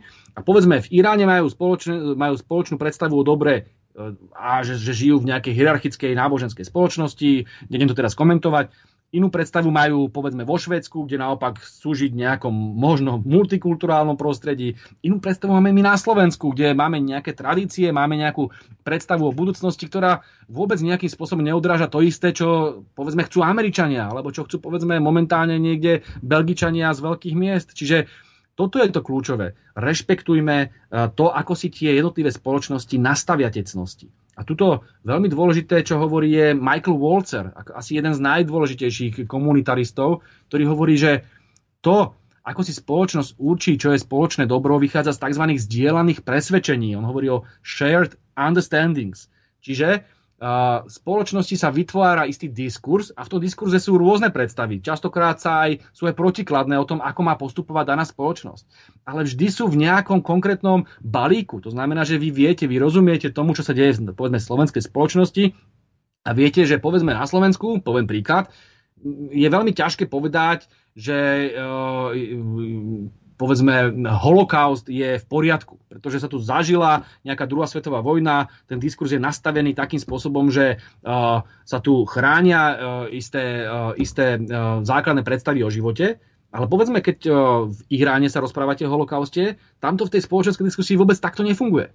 Oni mali úplne inú históriu, inú skúsenosť. Oni zažívali rôzne, a to sa netýka iba Iránu, ale rôznych iných aj afrických a azijských národov, rôzne genocídy, ktoré zažívali zo strany západných mocností, tak oni uvažujú úplne iným spôsobom. Pre nich není ten najväčší bôl na svete, povedzme, utrpenie Židov v druhej svetovej vojne, ale mnohé ich genocídy, ktoré tam páchali britskí imperialisti. Príklad, hej. Čiže vy teraz nemôžete vnúcovať iným štátom, povedzme v Ázii alebo v Afrike, naše predstavy o tom, čo je, čo sa smie a čo sa nesmie. To len ako príklad toho, že každá spoločnosť má vlastné pravidlá diskusie a z toho vyplýva aj to, čo považuje za dobré a zlé, alebo čo považuje za cnostné a necnostné. Ale veď o tomto presne hovoril Aristoteles. O tomto aj hovoril ten Tomáš Akvinský, keď preberal de facto Aristotela, len ho trošku uh, spravil viacej náboženským. Čiže tie základné cnosti, a oni tam hovoria potom o tej cnosti spravodlivosti, cnosti pravdovravnosti, statočnosti a tých základných cností a potom doplňajú kresťania ako Akvinsky ešte aj tú nádej, lásku a vieru, tak toto sú cnosti, ktoré vyplývajú z konkrétnej kultúry, čo treba rešpektovať, ale treba zároveň rešpektovať, že iné kultúry inde vo svete majú úplne iné predstavy o cnostiach, niekedy až tak, by som povedal, uh, uh, pikantne to vidíme, keď e, sa zamýšľame, ako je možné, že ja neviem, Sikhovia niekde v Indii tam majú tie svoje vrkoče zamotané do tých santokanovských čiapok, poznáte to, tak oni majú tie strašne dlhé vlasy a rozmýšľajú nad tým, že to je pre nich posvetné. Oni sa to, oni sa to nemôžu zdať, že si to len tak ostrihajú. No a samozrejme, že keď sa spýtate priemerného Francúza alebo Slováka, tak sa nad tým zamýšľa, že prečo je to pre nich dobré. No ale to je pre Boha ich kultúra. Oni vedia, prečo je to dobré, vyrastajú v tom a treba to rešpektovať. A takisto oni sa môžu pýtať, prečo je pre niekoho dobré chodiť do hranatých budov a klačať aj na kolenách. No lebo je to naša kultúra a ľudia, ktorí sú veriaci, majú svoje pravidlá rozumejú im, lebo sú náboženskí veriaci. A toto treba vzájomne rešpektovať a od tohto sa odvíja cnosť. Liberáli vám povedia, že nebudú nejakým spôsobom tento cnostný život, ktorý v nejakej komunite alebo v nejakom, nejakom národe existuje, podporovať, pretože musia rešpektovať, že sú ľudia, ktorí majú úplne inú predstavu, lebo sú slobodní a sú individualistickí. Ale toto je ten veľký spor, či vy de facto týmto pokynom spoločnosti nedávate priestor iba trhovým silám, aby toho človeka úplne rozomleli. Aby z neho spravili len sociopata, ktorý myslí len na prachy, na konzum a na svoje vlastné záujmy a stáva sa z neho de facto morálny netvor, ale Zakrývate to veľkolepými myšlienkami o tom, aká je úžasná sloboda a ľudské práva. No a toto je práve to, čo komunitaristi hovoria. Snažme sa naplňať aj to spoločenské dobro, aj ten cnostný život. Nemôžeme všetko nechať iba na odsudzení jednotlivcov, ktorí žijú ako spoločnosti cudzincov a sledujú len svoj biznis. Takto každá spoločnosť skôr či neskôr zahynie.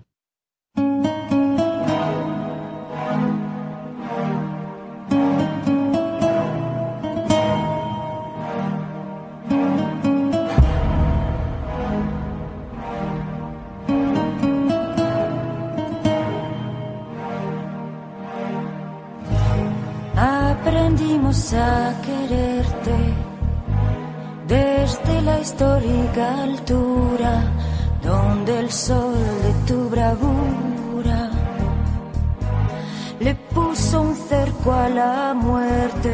Aquí se queda la clara, la entrañable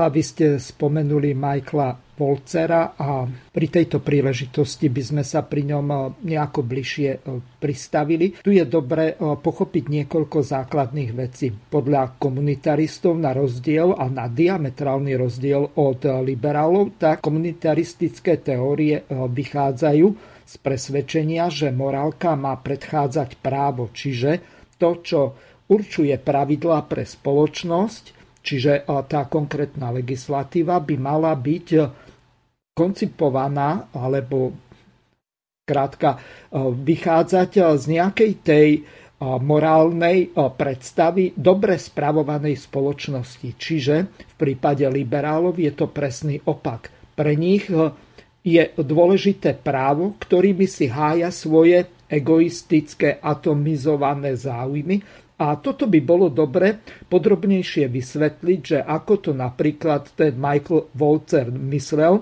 napríklad podľa neho nevyplýva právo z obecnej humanity, ale zo zdieľanej koncepcie sociálnych dobier. E, vzhľadom k tomu, že naši poslucháči o komunitarizme a filozofii, či už liberálnej alebo komunitárnej, nevedia takmer nič, tak dobre by to bolo podrobnejšie vysvetliť. Nech sa páči. Uh, Michael Walzer je nielen úžasný filozof, ale aj uh, úžasný človek. Ja som mal tu čest ho stretnúť uh, v New Yorku na Princetonskej univerzite. Rozprávali sme sa spolu asi hodinu. Neuveriteľne, neuveriteľne skromný človek a bolo pre mňa cťou ho stretnúť. Jeho predstava o, alebo jeho kritika Rawlsovej teórie vychádza z toho, že ako sme už spomínali, Rawls dával dôraz na jeden alebo jednu sumu princípov spravodlivosti a hovorili sme o tých dvoch princípoch. Hej. Jeden rovnosť ľudských práv a druhý je ten princíp diferencie, že teda pomáhajme čo najviac tým chudobným, aby som to zjednodušil. Volcer hovorí, že chybou je snažiť sa nájsť jeden princíp, ktorý by zabezpečoval celú spoločnosť, ktorý by de facto platil univerzálne pre celú konkrétnu spoločnosť, lebo Volcer spomína viacero jednotlivých sfér, spoločnosti, ktoré majú úplne rozdielne princípy a takto má fungovať. A spomína napríklad, e, on hovorí asi o 11 sférach. On hovorí, povedzme, vo sfére trhu funguje celkom prirodzene to, že majú vyťaziť tí najsilnejší a má tu byť súťaž a tak ďalej. No ale vo sfére, v iných sférach, povedzme v sociálnej oblasti, naopak musí fungovať princíp potrieb. To znamená, že pomáhať ľuďom na základe toho, že to potrebujú a nemôže to fungovať uh, cez trhový princíp. Potom máte povedzme sféru uh, lásky. No tak asi ťažko môžete v lás, vo sfére lásky očakávať, že ten princíp bude teraz striktná spravodlivosť alebo striktný meritokratický trhový princíp. Čiže každá tá sféra má svoj vlastný princíp a od toho sa potom odvíja fungovanie spoločnosti. Čo je kľúčové podľa Rosa, je, aby tie uh, jednotlivé sféry nepresahovali do tých druhých sfér. Inými slovami, uh, on hovorí o tzv. princípe oddelených sfér aby pokiaľ v trhovom prostredí funguje princíp súťaživosti a prežitia tých silnejších, tak aby sme toto neprenášali do povedzme sféry sociálnej alebo do sféry lásky. Príklad, v trhovom prostredí je úplne logické a prirodzené, že ten bohatý človek si môže dovoliť kúpiť viacej tovaru to podľa Volcera je v poriadku, pokiaľ sme v trhovej sfére, no ale pokiaľ by sme boli vo sfére lásky, tak nie je e, podľa neho morálne správne, aby sme očakávali, že bohatí ľudia môžu si kúpovať lásku. alebo keď sme vo sfére povedzme zdravotníctva, tak nie je normálne, aby si bohatí ľudia mohli kupovať nejaké výkony zdravotné, aj keď ich nepotrebujú a naopak necháme umrieť ľudí, ktorí potrebujú zdravotný úkon a nemajú na ňo peniaze. Čiže pointa je, aby sme tie jednotlivé sféry nemiešali a aby v každej tej sfére fungovali uh, interné, inherentné princípy, to znamená tie, ktoré vychádzajú z potrieb danej sféry. Uh, on považuje za, čo je zaujímavé, za najdôležitejšiu sféru tú, ktorú liberáli vôbec neriešia. On, Volcer hovorí o sfére členstva.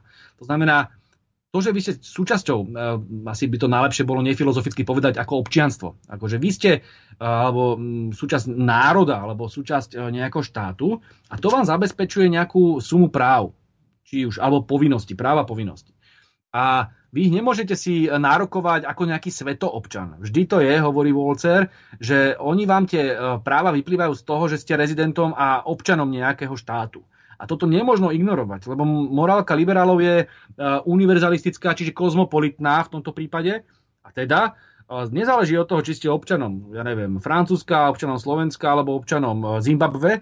Vy máte mať nejaké ľudské práva, no len kto vám ich zabezpečí. Veď uh, viete dobre, že žijú ľudia v veľmi ťažkých pomeroch uh, v Afrike, v Ázii a pokiaľ ich vlastný štát im nepomôže, tak im nepomôže nikto, alebo veľmi chábo sa im snažia pomáhať rôzne medzinárodné organizácie.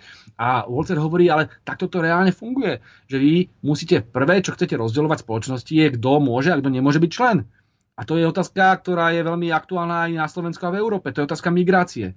To znamená, že vy ako spoločenstvo ľudí, ako národ alebo ako štát máte možnosť rozhodnúť, že títo budú alebo nebudú naši členovia. A toto hovorí Volcer. To nemôžeme teraz odbaviť takým tým liberálnym, že no však máme tu nejaký morálny univerzalizmus, na každom živote záleží a teda my máme morálnu povinnosť príjmať všetkých tých ľudí, ktorí sa sem rozhodnú prísť, lebo vôbec nezáleží, aké členstvo. Nečlenstvo, proste zoberieme každých a združme hranice. No takto to fungovať logicky nemôže a Volcer veľmi jasne hovorí, že pokiaľ sa daná spoločnosť daný štát rozhodne, že títo môžu byť naši občania a títo nemôžu byť naši občania, tak je to úplne legitímne a vychádza to z ich zdieľaných presvedčení a inak to ani fungovať realisticky nemôže. Čiže to je, aby ste len pochopili, že my tu riešime veľké filozofické, abstraktné veci a podľa mňa už momentálne spí veľká časť poslucháčov, ktorá, ktorá nás začala sledovať, ale ono to má veľmi vážne politické presahy, kde títo veľmi vážni, hlbokí a uznávaní filozofi rozmýšľajú nad princípmi, ktoré sa týkajú potom bežných politických tém, ako je napríklad migrácia,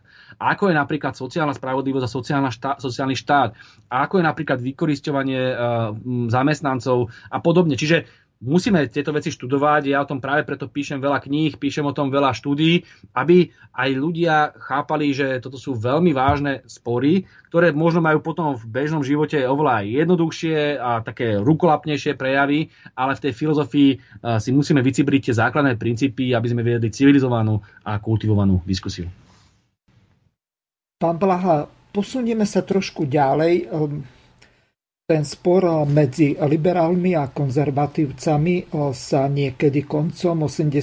rokov dostal aj do Nemecka. A tam také najvýznamnejšie dve osoby boli Hans Joas, ktorý bol z Berlínskej univerzity a Alex Honnet, ktorý bol z Frankfurtskej univerzity. A druhý menovaný sa venoval tzv. psychickým dobrám. To znamená napríklad uznaniu, čo je čo sa dá nejakým spôsobom vnímať ako to, čo pre hodnotu toho človeka je nesmierne dôležité.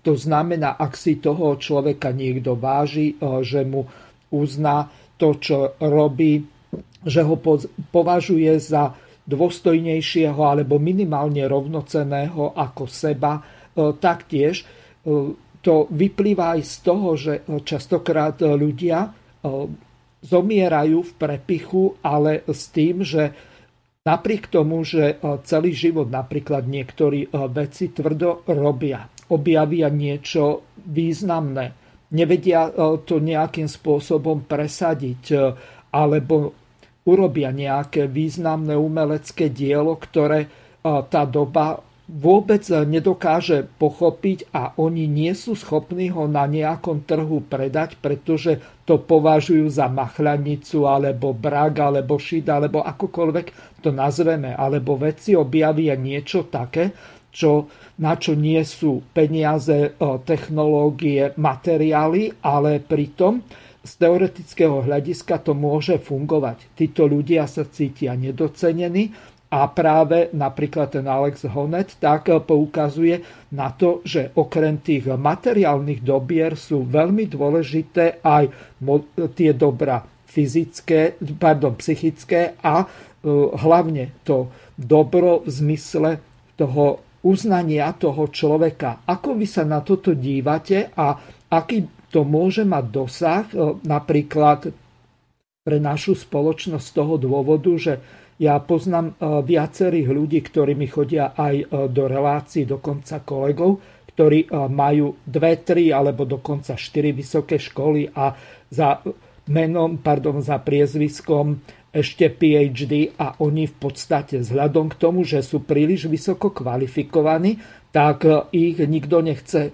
zamestnať, oni sa cítia nedocenení dokonca. To, že niekto má veľmi dobré vzdelanie, tak to v podstate on vníma ako to, čo ho diskriminuje v tej spoločnosti. Takže toto by bolo dobré ešte vysvetliť, ako to Alex Honet napríklad myslel s tým princípom toho uznania.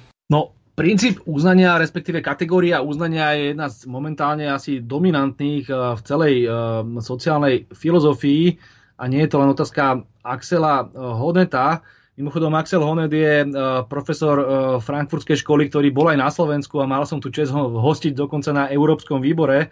Uh, veľmi, veľmi seriózny a nápaditý filozof.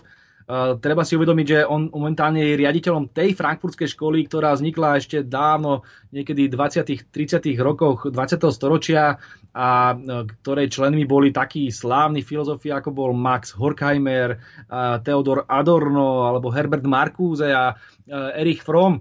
Čiže to sú práve tie, tí autory, ktorí nadvezovali na marxizmus, ale snažili sa ho takým spôsobom oddogmatizovať a vytvárať teórie, podľa ktorých nezáleží len na tej ekonomike, ale aj na kultúrnej nadstavbe alebo kultúrnej oblasti a, a celkové oslobodenie e, e, ľudstva a hlavne pracujúcich ľudí dojde až vtedy, pokiaľ dokážeme nastoliť práve aj tieto kultúrne otázky, ale to je e, nadlho. Axel Honet tú myšlienku uznania berie, ale podobne ako ďalší, ďalší uh, filozofi moderní, ešte z 19. storočia a zase sa musíme vrátiť k uh, teórii Georga Wilhelma Friedricha Hegla.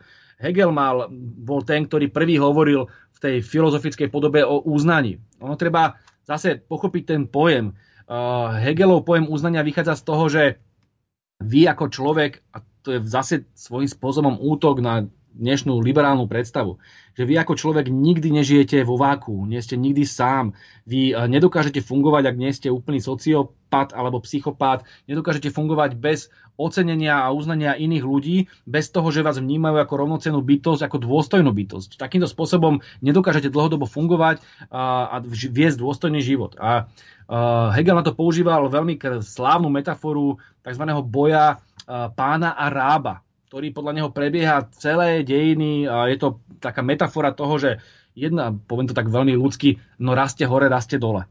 To znamená, buď ste v tej pozícii toho pána, alebo pozícii toho rába, respektíve otroka, a ste uh, raz ten, ktorý je hore a máte pod sebou všetkých tých, uh, ktorí sú v submisívnom postavení, len uh, podľa Hegela to, že niekto je v submisívnom postavení, ho núti na sebe viacej pracovať a časom dobieha toho pána a predbieha ho, poráža ho a dokáže vďaka tomu, a to niekedy trvá celý život, niekoľko generácií to trvá v prípade sociálnych skupín, vďaka tomu, že zocelujete svoje schopnosti, kdežto ten pán na druhej strane historicky stráca, lenivie, lebo je v tom dominantnom postavení a nemá už takú ambíciu uh, zisťovať svoje, svoje potenciály, presahovať svoje potenciály a tým pádom ten boj prehráva to je tá sláva dialektika pána Rába Hegelova, že sa ten vzťah časom obráti a zase ten, ktorý bol predtým Rábom, sa stáva pánom a naopak.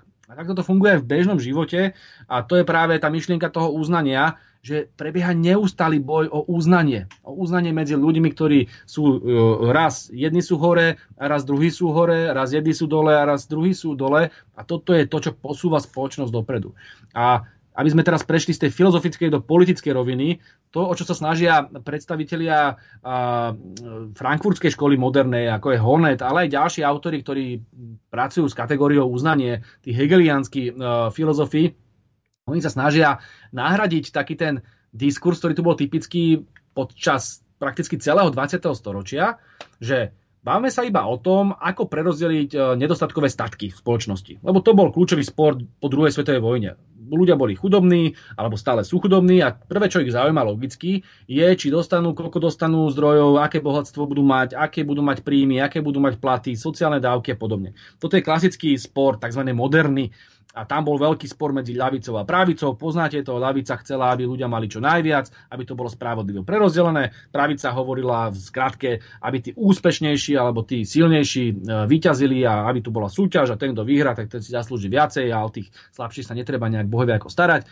A toto boli dva základné e, rozpory. A teraz do toho prichádzajú predstavitelia e, týchto prúdov. Ono sa im hovorí e, častokrát rôznymi pojmami, ale vo všeobecnosti ide o tzv. E, filozofiu identity alebo uznania. A tí hovoria, že venujme sa aj tomu, ako vzniká to uznanie spoločnosti. Však máme tu rôzne komunity, ktoré sú iné ako je väčšinová spoločnosť. A tu dochádzam teraz do toho, čo zdôrazňovala nová ľavica a tej súčasťou je práve ten Axel Honet, ktoré hovoria, no dobre, Máme tu povedzme Španielsko a tam máme Kataláncov. A tí Katalanci sa cítia ako iná e, kultúrna entita, ako sú Španieli a nevedia sa stotožňovať, majú svoju predstavu o svojej vlastnej národnostnej identite, no a máme ich podporovať alebo nie? Čo súvisí uh, aj s ďalšími otázkami. Nemusí to byť národnostné alebo etnické uh, práva, ale môžu to byť práva a veľmi často sa teraz o tom hovorí rôznych uh, uh, kultúrnych menšín alebo rôznych uh, sexuálnych menšín, dokonca niektorí autori hovoria. Toto je tá otázka uznania, či ich uznáme ako rovnocenných alebo nie. A toto je práve niečo, čo úplne sa vymýka tomu, čo ste spomínali. Ten príklad toho, že to uznanie patrí aj tým, ktorých trh nevie zabezpečiť, to je úplná pravda. A veľa o tom hovorí napríklad Walzer, aj mnohí iní komunitaristi. Ale dneska sa tá diskusia stáča práve na tento druh uznania, že uznávajme teraz aj tých, tie menšiny, ktoré sa divoko líšia od tej väčšinovej predstavy o spoločnom dobre. A to sú práve častokrát či už homosexuáli, alebo sú to moslimovia v mnohých európskych spoločnostiach a podobne. Čiže mnohí títo autory ako, ktorí vychádzajú z tej teórie uznania a identity, idú práve prospech tých multikulturalistických predstav a tým pádom vyvolávajú rôzne kontroverzie, ktoré cítime zase aj slovenskej diskusii, aj slovenskej spoločnosti. Ale to neznamená, že každé využitie pojmu uznanie musí nevyhnutne končiť pri obhajobe LGBTI a multikulturalizmu. No aby ste chápali, že aj týmto spôsobom niektorí autori uvažujú. Samozrejme, z Hegela sa dá, Hegel bol mimoriadne konzervatívny filozof, z Hegela sa dá samozrejme dospieť k úplne iným záverom, Napokon vychádzajme z toho, že aj Marx e, ako jeden z zakladateľov radikálneho socializmu alebo e, komunistických teórií vychádzal z Hegla a snažil sa e, vnímať dejiny ako, nejaká, ako nejakú entitu, ktorá sa zákonite nejako vyvíja a skončí, a to bola aj typická Heglová myšlienka, v niečom, čo prekoná dnešný svet a bude to niečo nové a zrejme aj lepšie. No a toto je myšlienka, ktorá úzko súvisí s tým pocitom alebo s tým konceptom uznania uh, jednotlivých ľudí takými, akí sú. Takže to sú vážne uh, filozofické spory. Uh, veľa o tom hovorí aj Charles Taylor a ďalší komunitaristickí autory, ale treba si to zhrnúť tak, že máme tu dve základné koncepcie. Jedni hovoria o tom, ako zabezpečiť spravodlivosť, majetkovú spravodlivosť alebo sociálnu spravodlivosť, to znamená, ako prerozdeliť bohatstvo medzi ľudí. A toto sú postoje, ktoré politicky najčastejšie zdôrazňuje tzv. tradičná ľavica alebo sociálna, tradičná sociálna demokracia. A to sú postoje, ktoré sú typické aj pre ľavičiarov na Slovensku, ktorí zdôrazňujú práve, tu, e, práve tie otázky e, materiálneho rozdelenia bohatstva tak, aby bola čo najväčšia spravodlivosť, sociálna spravodlivosť spoločnosti a chránili sme tých slabších. Ale potom tu máte tie nové témy, tzv. postmaterialistické alebo postmoderné témy a medzi nimi vyniká práve otázka identity a otázka uznania a tam práve rôzne skupiny obyvateľstva, ktoré sa necítia byť uznaní väčšinou spoločnosťou, bojujú o svoje miesto na, na, pod slnkom a to sú častokrát aj tie menšiny, ktoré uh, aj momentálne na Slovensku sa hlásia, hlásia o slovo a často na to využívajú práve aj liberálne ideológie. Pán Blaha, Veľmi dobrá téma, ktorú sme načali a z viacerých dôvodov. Pretože ak rozdelíme to uznanie do dvoch nejakých takých kategórií, ja neviem, či sa s týmto niekto nejako hĺbšie zaoberal, ale môžeme to v nejakom rozumnom časovom rozvrhu rozdiskutovať, možno aj v ďalšej relácii. Tu sa jedná o to, že ten spôsob toho uznania by mala určovať nejaká morálka. To znamená, ak žijeme napríklad na Slovensku so stredoeurópskou slovanskou kultúrou a tak ďalej, tak tu nie je žiadna tradícia a ani nie sú tu žiadne zvyky, ktoré by tu e, presadzovali napríklad nejaký multikulturalizmus, okrem e, nejakého, ak to môžem trošku do extrému dostať, tak e, hoci Rómovia sú tu napríklad od nejakého 13. 14. storočia, tak Matej Korvin a ďalší o nich už hovorili, tak oni patria medzi tzv. autochtónne, čiže pôvodné obyvateľstvo, hoci nie sú Slovania, sú indoeurópania, ak to vôbec môžeme tak nazvať. A e, tu nastáva problém kultúrny. Proste oni sú iní. Oni e, tu žijú e, nejakých 700 ročí a v podstate oni žijú svojim vlastným e, spôsobom života. A teraz tu narážame na jeden taký problém, ktorý je nejaká inklúzia, integrácia, asimilácia, do ktorej sa tým Rómom vôbec nechce. A len tí tzv. kokosy, to znamená, ktorí sú na vonok hnedí a vo vnútri bieli, čiže oni sú asimilovaní, tak e, tí e, dokážu na tomto systéme celkom slušne žiť a ostatní trú biedu. Čiže tu je jeden taký zásadný problém, že či by tá morálka nemala určovať to, a potom otázka znie, aká morálka, na základe akých princípov alebo z čoho má tá morálka vyplývať, aby všetci mali rovnaké príležitosti a zároveň rovnaké práva. Čiže aby tá majorita to nevnímala tak, že Rómovia sú pozitívne diskriminovaní a zás oni e, sú v podstate oproti tým Rómom zvýhodňovaní, pretože pre nich napríklad nikto nepostaví byty zadarmo alebo nedá ich e, deťom nejaké učebné pomôcky e, do školy alebo ďalšie výhody.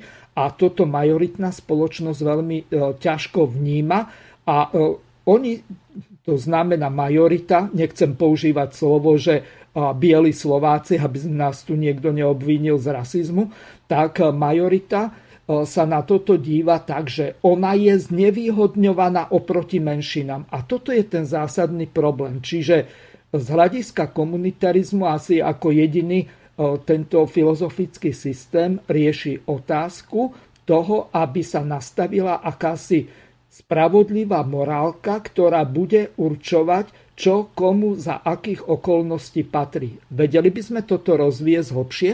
Áno, pretože ide o jednu z kľúčových otázok mnohých komunitaristických teórií.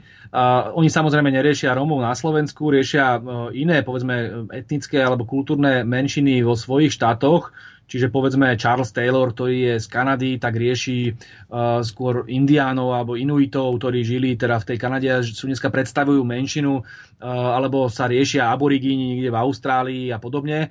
Také najznámejšie teórie komunitaristické tohto typu pochádzajú práve od Taylora a od Willa Kimliku. Uh, to, ale oni uvažujú, vy ste chápali, nad spoločnosťami, domorodými spoločnosťami, ktoré de facto žili v Kanade, Austrálii a Spojených štátoch amerických v čase historicky, ktorý predchádzal tomu príchodu tých anglosasov, ktorí potom skolonizovali tieto územia a povyvražďovali tam veľkú časť tých indiánov.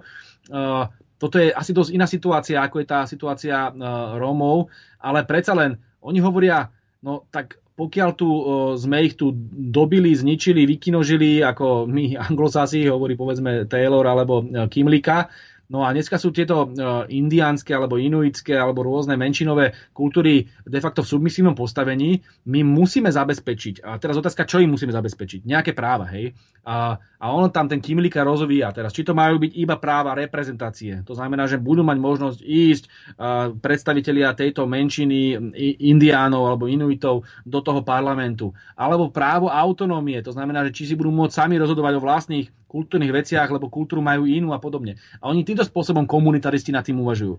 Je veľmi otázne, do akej miery ja na Slovensku taký príklad nepoznám, by sa dokázala, dokázala takáto teória aplikovať povedzme v prípade rómskych a slovenských vzťahov. Čiže to už je samozrejme na otázka pre slovenských filozofov, ktorí sa chcú touto otázkou zaoberať, ale to plutie toho komunitarizmu spočíva v tom, že ktorú aktuálnu ktorú aktuálnu no, komunitu majú na mysli, keď hovoria o tom, že, že si to má sama komunita rozhodovať, ako má do budúcnosti fungovať. Pretože ono to pôsobí veľmi sympaticky, pokiaľ majú na mysli komunitu Slovákov. Čiže povieme, my Slováci si máme určiť podľa komunitaristov, ako fungovať. A máme tu stredoeurópsku tradíciu, máme tu nejaké svoje vlastné zvyky a, a svoje vlastné presvedčenia, zdieľané presvedčenia, ktoré, ktoré sú možno mnoho, mnoho sociálnejšie, než sú tie americké a o mnoho, ale naopak by som povedal, tradičnejšie, ako sú tie multikulturálne holandské a tak ďalej. Hej? A toto treba rešpektovať. V tomto prípade ten komunitárny postoj je veľmi, aj mne osobne sympatický a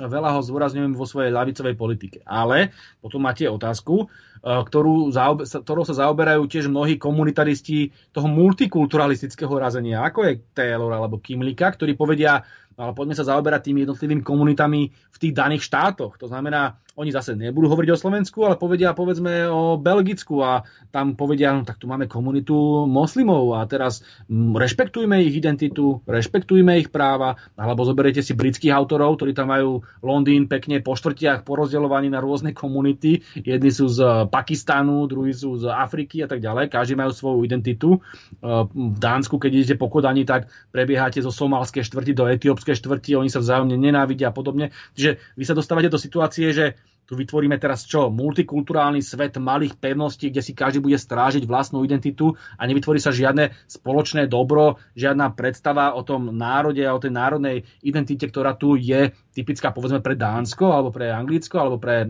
Slovensko. Čiže toto sú tie veľké otázky. E, ten multikulturalizmus aj filozoficky má veľké problémy e, zdôvodniť to, ako dokáže trvalo sa udržať spoločnosť, ktorá nemá jeden spoločný cieľ, ale sa de facto jak koexistujú jednotlivé komunity so svojimi vlastnými predstavami a potom sa môže de facto stať, že vám v tom istom štáte, na tom istom území, ako sa deje povedzme v niektorých tých západných štátoch, funguje moslimská radikálna komunita, ktorá dokáže veľmi tvrdo a veľmi nešetrne likvidovať ženské práva, alebo ženy ako také považuje za menej cené a musia sa poznať to tie spory vo Francúzsku zahalovať ešte aj do takých tých úborov, ktoré im zakrývajú všetko okrem očí a podobne, čo je vyslovene dešpekt voči ženám a naša kultúra takéto niečo nepríjma, lebo máme k tomu odpor a považujeme za úplne prirodzené a správne, aby sme si my na Slovensku vedeli povedať, že budeme rešpektovať našu kultúru, našu tú európsku a nazvime ju sekulárnu alebo kresťanskú, tú, ktorá hovorí aj o tej rovnosti e, žien a mužov. A teraz uh, tu je tento pnutie. Čo vlastne obhajovať? Ja osobne e, mám presvedčenie, že v prípade, pokiaľ si žijú, povedzme, muži a ženy v Iráne alebo v iných moslimských štátoch, spôsobom, ktorý súvisí s ich tradíciami, kde povedzme nie je taká tá rovnosť medzi mužami a mužmi a ženami, ako je v Európe, tak tam to treba rešpektovať. V prípade tých spoločností, lebo oni majú právo si to potom časom zmeniť, pokiaľ budú chcieť, ale my im to nemôžeme vnúcovať ako svoju predstavu.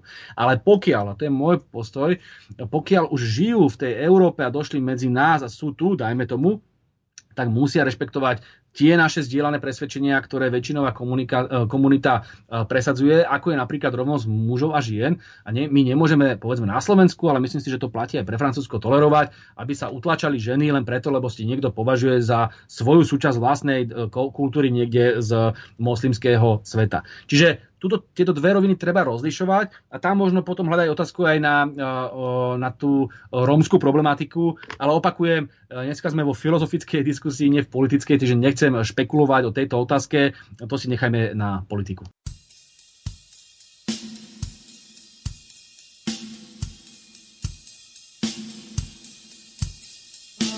Lesný polian, čo stvoril náš ved, myslev dávnych pochovaný je des.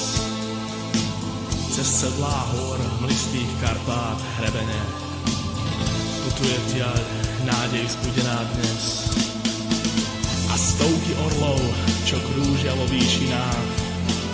jej vzdáva poctu tichá dôstojnosť dní. Aj tie už znajú to, čo iní tušia len, že výkriku predchádza nebadaný vzdych.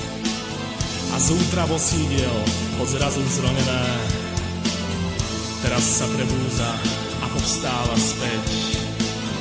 Do vekov vrité hruny slovanských čias, toho návrat teraz každý zná uvidieť. O, povstaň Fénix slovanský a leď, naše duše zúfajú za z teba uvidieť.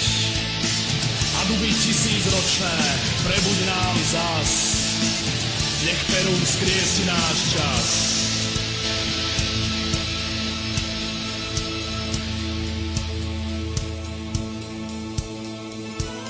Predlho čakal titán ukrytý v nás. Údy mu zoslabli, hoď silný sa zdá. Reťaze pretrhá, nech slovanský rod útrapy otroctva už nikdy nespozná. A synov našich nikto viac už nespúta. Sťa orly hrdé, oni budú sa niesť. A večne posvetné v ušiach bude ti znieť. Ja nikdy nezradím svoj rod a svoju čest. O, povstal Fénix, letu krídla rozprestrel. V tej chvíli každý vedieť lietať chcel. A s dubou tisícročných počul si hlas. Dnes Perún skriesil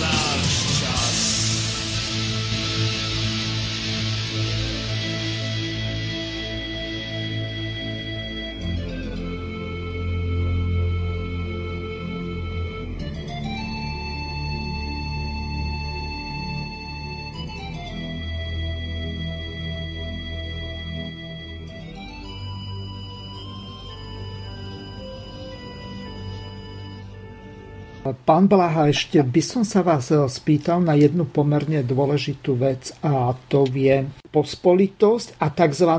no-go zóny. Čiže máme akúsi určitú kultúru ľudí, ktorí žijú v nejakej meskej časti alebo hoď aj v nejakej osade, ktorí e, žijú svojským spôsobom života, ktorí e, z ich pohľadu považujú za dobrý. E, majoritnej spoločnosti to môže vadiť, lebo vidí tam napríklad nejakých úžerníkov, ktorí v podstate parazitujú na tých ostatných ľuďoch a de facto ich vykoristujú a z hľadiska elementárnej morálky tak je to zlé. Lenže oni týchto ľudí uznávajú, dokonca nemajú problém, že títo ľudia v podstate pre svoj prospech použijú značnú časť napríklad fondov, napríklad z Ministerstva práce, sociálnych vecí alebo z eurofondov a tak ďalej. Stávajú si honosné vily alebo kupujú si Mercedesy alebo Bavoráky a ostatní žijú v nesmiernej biede. Čiže e, keď sa pozrieme na tento problém, toto nemusí byť problém len rómsky, to môže byť e, problém aj e, nejakých mafiánskych gengov, hodzaj medzi majoritným obyvateľstvom niekde na juhu stredného Slovenska alebo na východnom Slovensku. Čiže tu zlyhá akási elementárna morálka. To znamená to všeobecné dobro, ktoré by sa malo presadzovať pre všetkých ľudí a dokonca s týmto problémom nechce robiť ani polícia nič z toho dôvodu, že na toto nie je vytvorená legislatíva a dokonca e, by to brali tak, že zasahujú do nejakých výhradných, či už samozprávnych alebo menšinových práv a e, nakoniec mohli by byť e, tí policajti alebo dokonca prokurátori obviňovaní z toho dôvodu, že oni Skrátka riešia to, na čo nemajú legislatívne kompetencie a ani im na to nie sú stanovené žiadne práva a povinnosti, že by to mali riešiť, tak sa radšej držia stranou a pritom vidia, že e, takýto problém tu je. Ten problém je desiatky rokov neriešiteľný a berú to tak, že je to akási no-go, uzavretá pospolitosť, ktorá si žije svojim vlastným svojským spôsobom života, s ktorým oni nemôžu nič robiť, alebo nechcú nič robiť, alebo dokonca nevedia nič robiť. Lenže nakoniec na to dopláca majoritná spoločnosť, alebo keď to už nazveme všeobecne, platitelia daní a týmto to veľmi vadí. A toto je problém na Slovensku, s ktorým sa desiatky rokov vôbec nič nerobí a dokonca po 89. táto diferencia tých ľudí na tých veľmi bohatých v rámci tých komunít sa zradikalizovala, čiže ten počet tých veľmi bohatých je minimálny a zase ten počet tých, ktorí sú utláčaní a žijú v existenčnej biede je obrovský. Takže Aké vy vidíte v tomto z hľadiska komunitarizmu nejaké riešenia? Sú vôbec nejaké, alebo riešil to niekto, hoc aj na príklade nejakých aborigénov, inuitov, indiánov alebo kohokoľvek iného, kto je podstate pôvodným obyvateľstvom, aj keď tu napríklad o Rómoch nedá sa hovoriť ako o pôvodnom obyvateľstve, lebo oni, ako som povedal, sa pristahovali, ale dajú sa považovať za autochtónne obyvateľstvo, lebo nie sú čerství pristahovalci, povedzme, z čias Československej republiky alebo Slovenskej republiky. Zase veľmi ľahko by som teraz klzol do tej politickej roviny, lebo je to veľmi živá téma, ale skúsim to zostať v tej filozofickej, keďže taká je momentálne téma tejto relácie. A skúsim na tomto príklade vysvetliť ten rozdiel asi, aký cítiť medzi tými hlavnými prúdmi, ktoré, ktoré aj vidíte v tej diskusii o spravodlivosti dneska v tej modernej filozofii. Hovorili sme o liberáloch, hovorili sme o komunitaristoch a hovorili sme o marxistoch.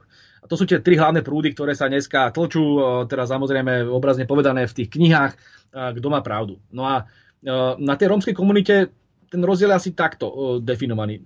My to máme historicky spravené tak, že pred rokom 89 sme tu mali ten prístup, ktorý je asi najbližší k tomu marxizmu. Hej? To bola éra socializmu, alebo reálneho socializmu. A ten prístup k rómskej problematike vychádza predovšetkým z toho, že Rómovia sa nevnímali číro ako etnikum, ale snažili sa ich predstavitelia bývalého režimu alebo marxizmu vnímať cez otázku triednych, triednych rozdielov. To znamená, vychádzalo sa pokiaľ si chudobný a si uh, nastavený tak, že v štruktúrálne spadáš pod to uh, pracujúce obyvateľstvo, treba ti nejakým spôsobom pomôcť. A pokiaľ uh, ťa ti to etnikum alebo tá, tá komunita, v ktorej žiješ, bráni v tom, aby si mohol žiť e, práve ten e, kvalitný život, tak e, treba to spraviť všetko preto, aby títo ľudia žili komunitách, ktoré im to brániť nebudú. A preto viete dobre, že tu neboli osady, že tí ľudia častokrát dostávali aj byty v mestách, dostávali robotu, snažili sa im pomôcť a snažila sa spoločnosť ich nejakým spôsobom socializovať do tej miery, aby mali tie pracovné návyky, aby boli v kvalitnejšom prostredí, v lepšom prostredí, čo prinášalo aj mnoho problémov samozrejme, ale zároveň to tejto komunite veľmi pomohlo, lebo tam nebola tá ubíjajúca skúsenosť každodenná z tých osad a podobne. Do toho ešte samozrejme prišla myšlienka poriadku, ktorá bola veľmi silná počas bývalého režimu zdôrazňovaná. To znamená, že aby tu fungovala racionálne spoločnosť v nejakej organizácii, aby všetci, všetky tie práva boli naplnené, lebo toto bola tá základná ideologická predstava marxistov tak e, tu bolo e, veľký dôraz na poriadok, na autoritu, v tom zmysle, že ten štát nejakým spôsobom predstavoval autoritu, ktorej, voči ktorej mali, e, mala rómska komunita takisto rešpekt a o to viacej potom dokázala niektoré veci naplňať. Nechám teraz na, na poslucháčov, či si myslia, že to je takto správne alebo nie je správne. Pravdou je, že ten prístup, ktorý prišiel po roku 89, sa viac podobal tomu liberálnemu, ideolo, liberálnej ideológii, ktorá vychádza z toho, že Všetci sme tu nejaké samostatné individuá, už to neberieme cez triedny prístup, že či niekto chudobnejší, bohatší, či žije tak alebo onak, alebo aké má etnikum. Musíme prijať čisto ten občianský prístup a ten vyplýva, z neho vyplýva akási rovnosť, taká formálna rovnosť, že je úplne jedno, či si uh, multimilionár alebo úplne chudobný človek, tak máš tie isté práva, aj keď v zásade ten chudobný človek potrebuje asi osobitý prístup, ale toto liberáli nebudú riešiť. Oni vychádzajú z toho občianského a z toho ako formálne, uh, formálne rovného prístupu a odmietajú diskrimináciu a zdôrazňujú toleranciu. Len v skutočnosti de facto keď to necháte iba na trh a na toleranciu, tak vlastne de facto budete tolerovať to, že sa vám vytvoria tie osady, že tí ľudia sa vrátia do tých osad, že budú žiť v nejakom prostredí, ktoré ich vôbec nejakým spôsobom neposúva dopredu, že tie deti sa rodia potom v komunitách, kde sú častokrát uh, dievčatá, malé dievčatá znásilňované svojim okolím a je to degradujúce uh, voči ľudskej dôstojnosti absolútne nepriateľné prostredie. No a keď to takto vrhnete do takéhoto v úvodzovkách trhového prostredia týchto ľudí, tak z toho asi niečo dobre nevzíde. A preto asi tu ten liberálny prístup takého toho, tej takej čírej tolerancie a občianského prístupu nikam neposúva tento problém. A práve preto treba uvažovať aj nad ďalšími možnosťami. A ja osobne som zastancom toho skôr socialistického prístupu, ale máme tu aj ten tretí prístup, ten komunitaristický v tej multikulturálnej podobe, ktorý bude hovoriť o tom, že no veď podporujme tú identitu tých, e, povedzme, Rómov v tomto prípade, alebo tých iných e, etnických menšín, Indiánov niekde, alebo e, Afričanov niekde v Amerike. A ich identita, ich vlastnú autonómiu a ich predstavy rešpektujme a zdôrazňujme a oni sa potom môžu sami pozviechať a nejakým spôsobom. No len tiež nemám pocit, že toto by niekam viedlo, lebo aj sú snahy o to, aby sme rešpektovali tú rómskú kultúru, ale v tých osadách je to či už sociálne, alebo aj kultúrne tak veľmi podvyživené to prostredie, že to tých ľudí častokrát skôr ubíja. A preto vznikajú aj potom tie spory s tým väčšinovým obyvateľstvom a tak ďalej. Čiže uh, tiež si nemyslím, že ten postoj uh, tých multikulturalistov a v tomto prípade aj mnohých komunitaristov je uh, nevyhnutne najsprávnejší. Uh, ja vám spomeniem ešte jeden príklad. Príklad uh, Švédska, lebo Uh, teraz odbočím na chvíľku od Romov. Švedi tam majú iný druh uh, minorít. Uh, oni si v 80. rokoch priviezli veľké množstvo ľudí z Afriky a z moslimských krajín. Takisto ako to urobili de facto aj Nemci a mnohé západné národy, ktoré to ale robili v tých 60. a 70. rokoch práve preto, lebo potrebovali pracovnú silu na tú špinavú robotu, na tú výstavbu ciest a podobne. Bol tam obrovský hospodársky boom a nemá to kto robiť, lebo Nemci robili tú voňavejšiu robotu, tak zavolali tam tých Balkáncov a Turkov a podobne. To bolo Nemecko. Francúzsko má svoju vlastnú históriu kolonializmu, odkiaľ prišli všetci títo ľudia e, z Afriky a z moslimských štátov. Švedi tí to mali v tých 80. rokoch a mňa tak zaujímala myšlienka, že ako to ovplyvnilo potom ich sociálno-politické a ekonomické postoje. A toto je veľmi dôležité. Švedsko bolo v tom čase jeden z najsociálnejších sociálnych štátov, to znamená jeden z najštedrejších sociálnych štátov, najrovnostárskejších spoločností, čo vychádzalo ešte niekde z 30. rokov. Oni mali takú myšlienku, že folk hemmet sa to volá, že vytvorme zo Švédska domov pre všetkých ľudí, pre všetkých Švédov. To bola myšlienka, ktorá je na jednej strane veľmi sociálna, to znamená, štát má pomáhať tým, ktorí nemajú prácu, tým, ktorým sa ocitli na dne, tým, ktorí sú chudobnejší. A im sa to reálne podarilo, že vytvorili relatívne rovnostárskú spoločnosť, najmä potom po vojne, keď prišiel Tage Erlander ako švédsky premiér. A ono to súviselo s tým, že vo Švédsku bola veľmi silná solidarita a ono to súvisí s podnebím, lebo keď tam jednoducho uh, nemáte pomoc svojich blížnych, tak uh, zamrznete cez noc, kdežto v iných teplejších krajinách sa proste pod hociakým stromom vyspíte a je to predsa len iná naliehavosť toho sociálneho problému, ako keď ste v takej chladnej oblasti. Čiže úplne logicky prišli k tomu, že si musia vzájomne pomáhať, je tu istá solidarita.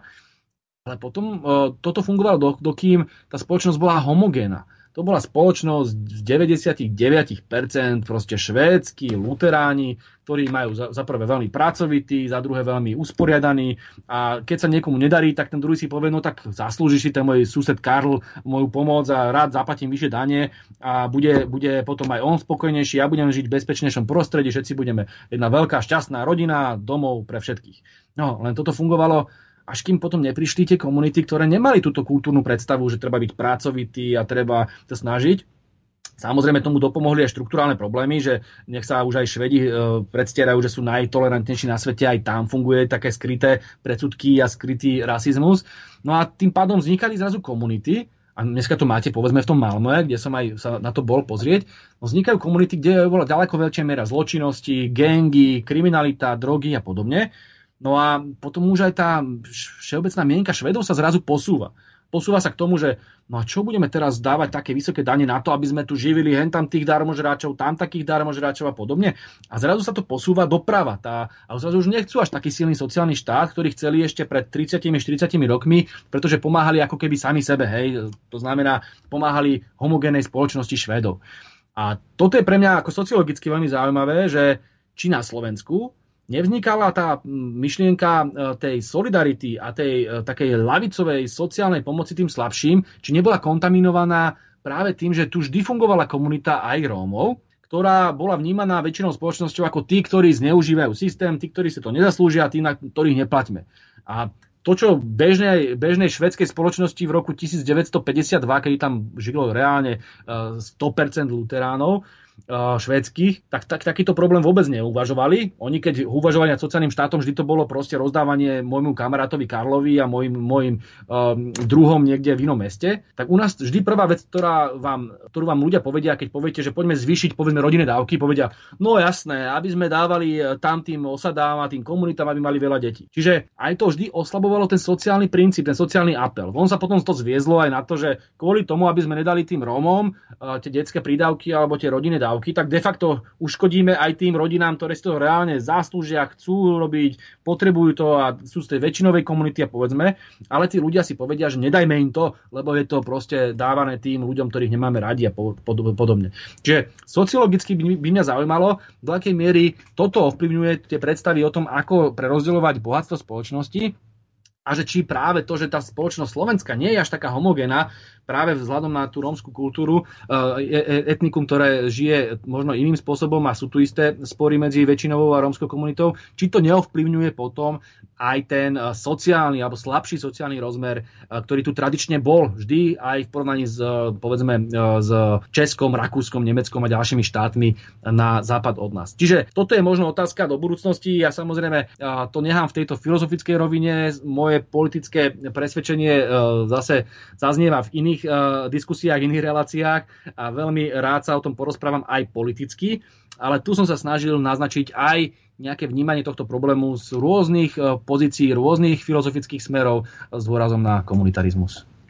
Pán Blaha, ešte e, v závere tejto relácie by som vás e, poprosil o vysvetlenie takých základných rozdielov alebo prúdov tých jednotlivých komunitaristických skupinách. To znamená, že poznáme liberálnych komunitaristov, potom konzervatívnych komunitaristov a ešte sú aj ďalšie, tzv. bližšie neidentifikované trendy v komunitarizme. Vy to síce vo vašej knihe späť k Marxovi dokonca tabulkovo máte rozdelené tých jednotlivých autorov, ktorí do ktorého prúdu patria. Ale dobre by bolo zadefinovať aspoň tie dva základné prúdy, to znamená liberálny komunitarizmus alebo tzv. humánny komunitarizmus a odlíšiť ho od toho konzervatívneho. Ono vždy v každom prúde e, existujú rôzne smerovania a e, každý postoj je de facto hybridný. Vy nikdy nenájdete žiadneho úplne e, čistokrvného liberála, ani čistokrvného konzervatívca, ani čistokrvného socialistu, že to je nejakým spôsobom nejaký odtieň jednotlivých postojov. A to platí aj pre komunitaristov, čiže ono učebnicovo veľmi obrazne sa hovorí, že k tým konzervatívnejším e, sa radí e, McIntyre a Sandel, Michael Sandel, o tom sme hovorili menej, ale jeho teória alebo jeho knižka e, Liberalizmus a jeho kritici je jedno z najslavnejších kritických diel voči Rawlsovi. Potom máte tých liberálnejších komunitaristov, ako bol už spomínaný Will Kimlicka alebo Charles Taylor, ale aj Michael Walzer čiastočne. Uh, ono je to napríklad veľmi ťažké rozlišiť, pretože e, to slovo liberálny má rôzne otiene, ale v tomto prípade sa skôr myslí to, že e, sa to chce približiť tomu občianskému princípu, kdežto ten konzervatívny princíp sa snaží skôr zdôrazňovať tie tradície. Ale napríklad McIntyre sa veľmi jasne ohradzuje, že on slovo tradícia nemyslí konzervatívne. On to nemyslí ako niečo, čo sa musíme držať za každú cenu, lebo to bolo v minulosti. Tu máte tú slávnu, myslím, Habermasovú, alebo kto to bol, myšlienku, že no tak nemôžeme sa rukou lapne a za každých okolností držať tradícií, tak keby sme sa držali tradícií, tak tu ešte máme stále koncentračné tábory, hovoril on ako Nemec. Hej. Čiže niekedy treba uh, preťať nejaké, nejaký historický vývoj, ktorý sa vyvíja zle. To znamená, aj to slovo tradícia má svoje kontroverzie. A tu nejde o to, či to je konzervatívne alebo liberálne, ale o to, či to vie nachádzať svoje opodstatnenie v rámci danej spoločnosti a diskurzu danej spoločnosti, alebo či to je umelo vtláčané zo strany iných dominantných kultúr, ako je povedzme na Slovensku momentálne tá snaha Západu a Spojených štátov amerických ovplyvňovať ten kultúrny, ale aj ekonomický a politický vývoj. Tomu sa hovorí tá amerikanizácia.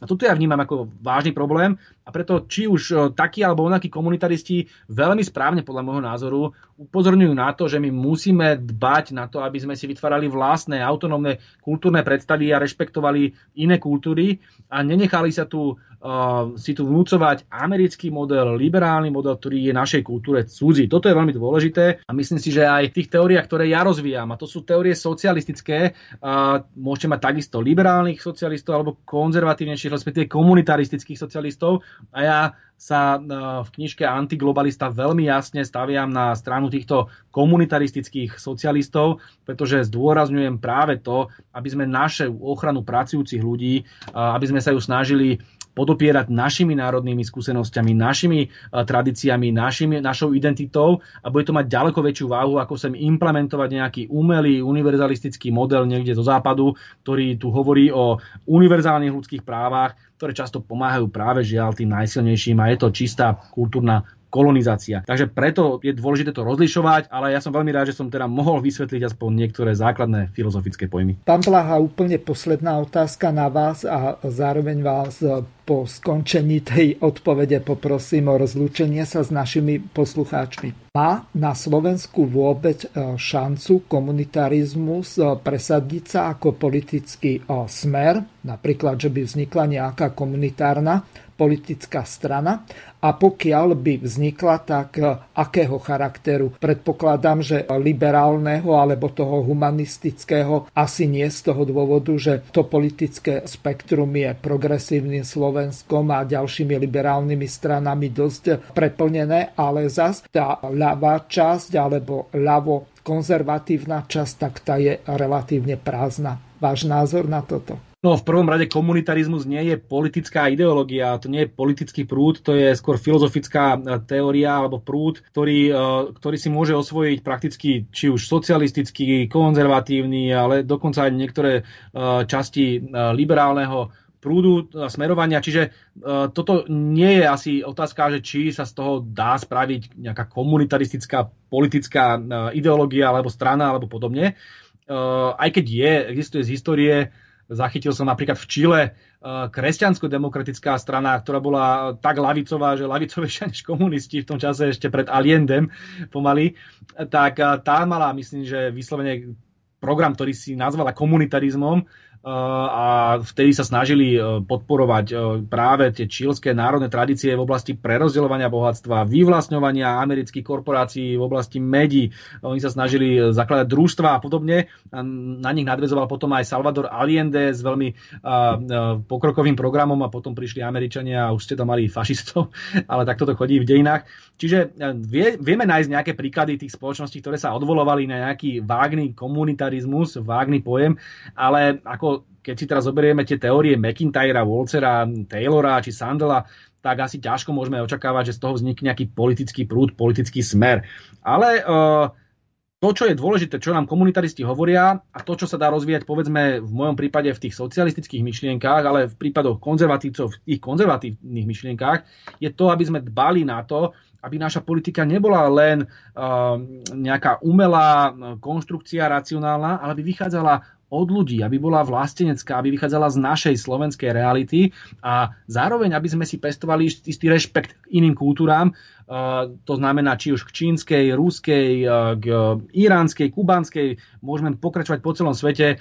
Majme rešpekt tomu, že každý máme iné tradície, inú históriu a iné predstavy o živote a to treba rešpektovať, pokiaľ to náplňa aspoň elementárne predstavy o ľudskosti. A toto je niečo, čo by sa možno mnohí, predovšetkým momentálne tí kým nabubrali liberálni predstavitelia, ktorí chcú vnúcovať celému svetu svoj koncept ľudských práv a slobody a demokracie a sú ochotní kvôli tomu aj rozbiť celú krajinu na súcky, ako to robí americká armáda na Blízkom východe, tak toto jednoducho odmietneme práve preto, že komunitaristi aj podľa môjho názoru majú pravdu, že musíme rešpektovať iné kultúry a nevnúcovať im náš západný model. Takže toľko som chcel porozprávať filozoficky. Verím tomu, že sa vrátime aj k politickým diskusiám do budúcnosti. Budem sa veľmi tešiť a veľmi ďakujem za tento rozhovor a prajem poslucháčom krásny zvyšok dňa. Takisto ja vám veľmi pekne ďakujem a lúčim sa s vami a budem veľmi rád, ak či už koncom augusta alebo v septembri, tak ako sme sa predbežne dohodli, budeme v týchto témach pokračovať. Takže prajem vám príjemný deň a príjemnú dovolenku a príjemné strávenie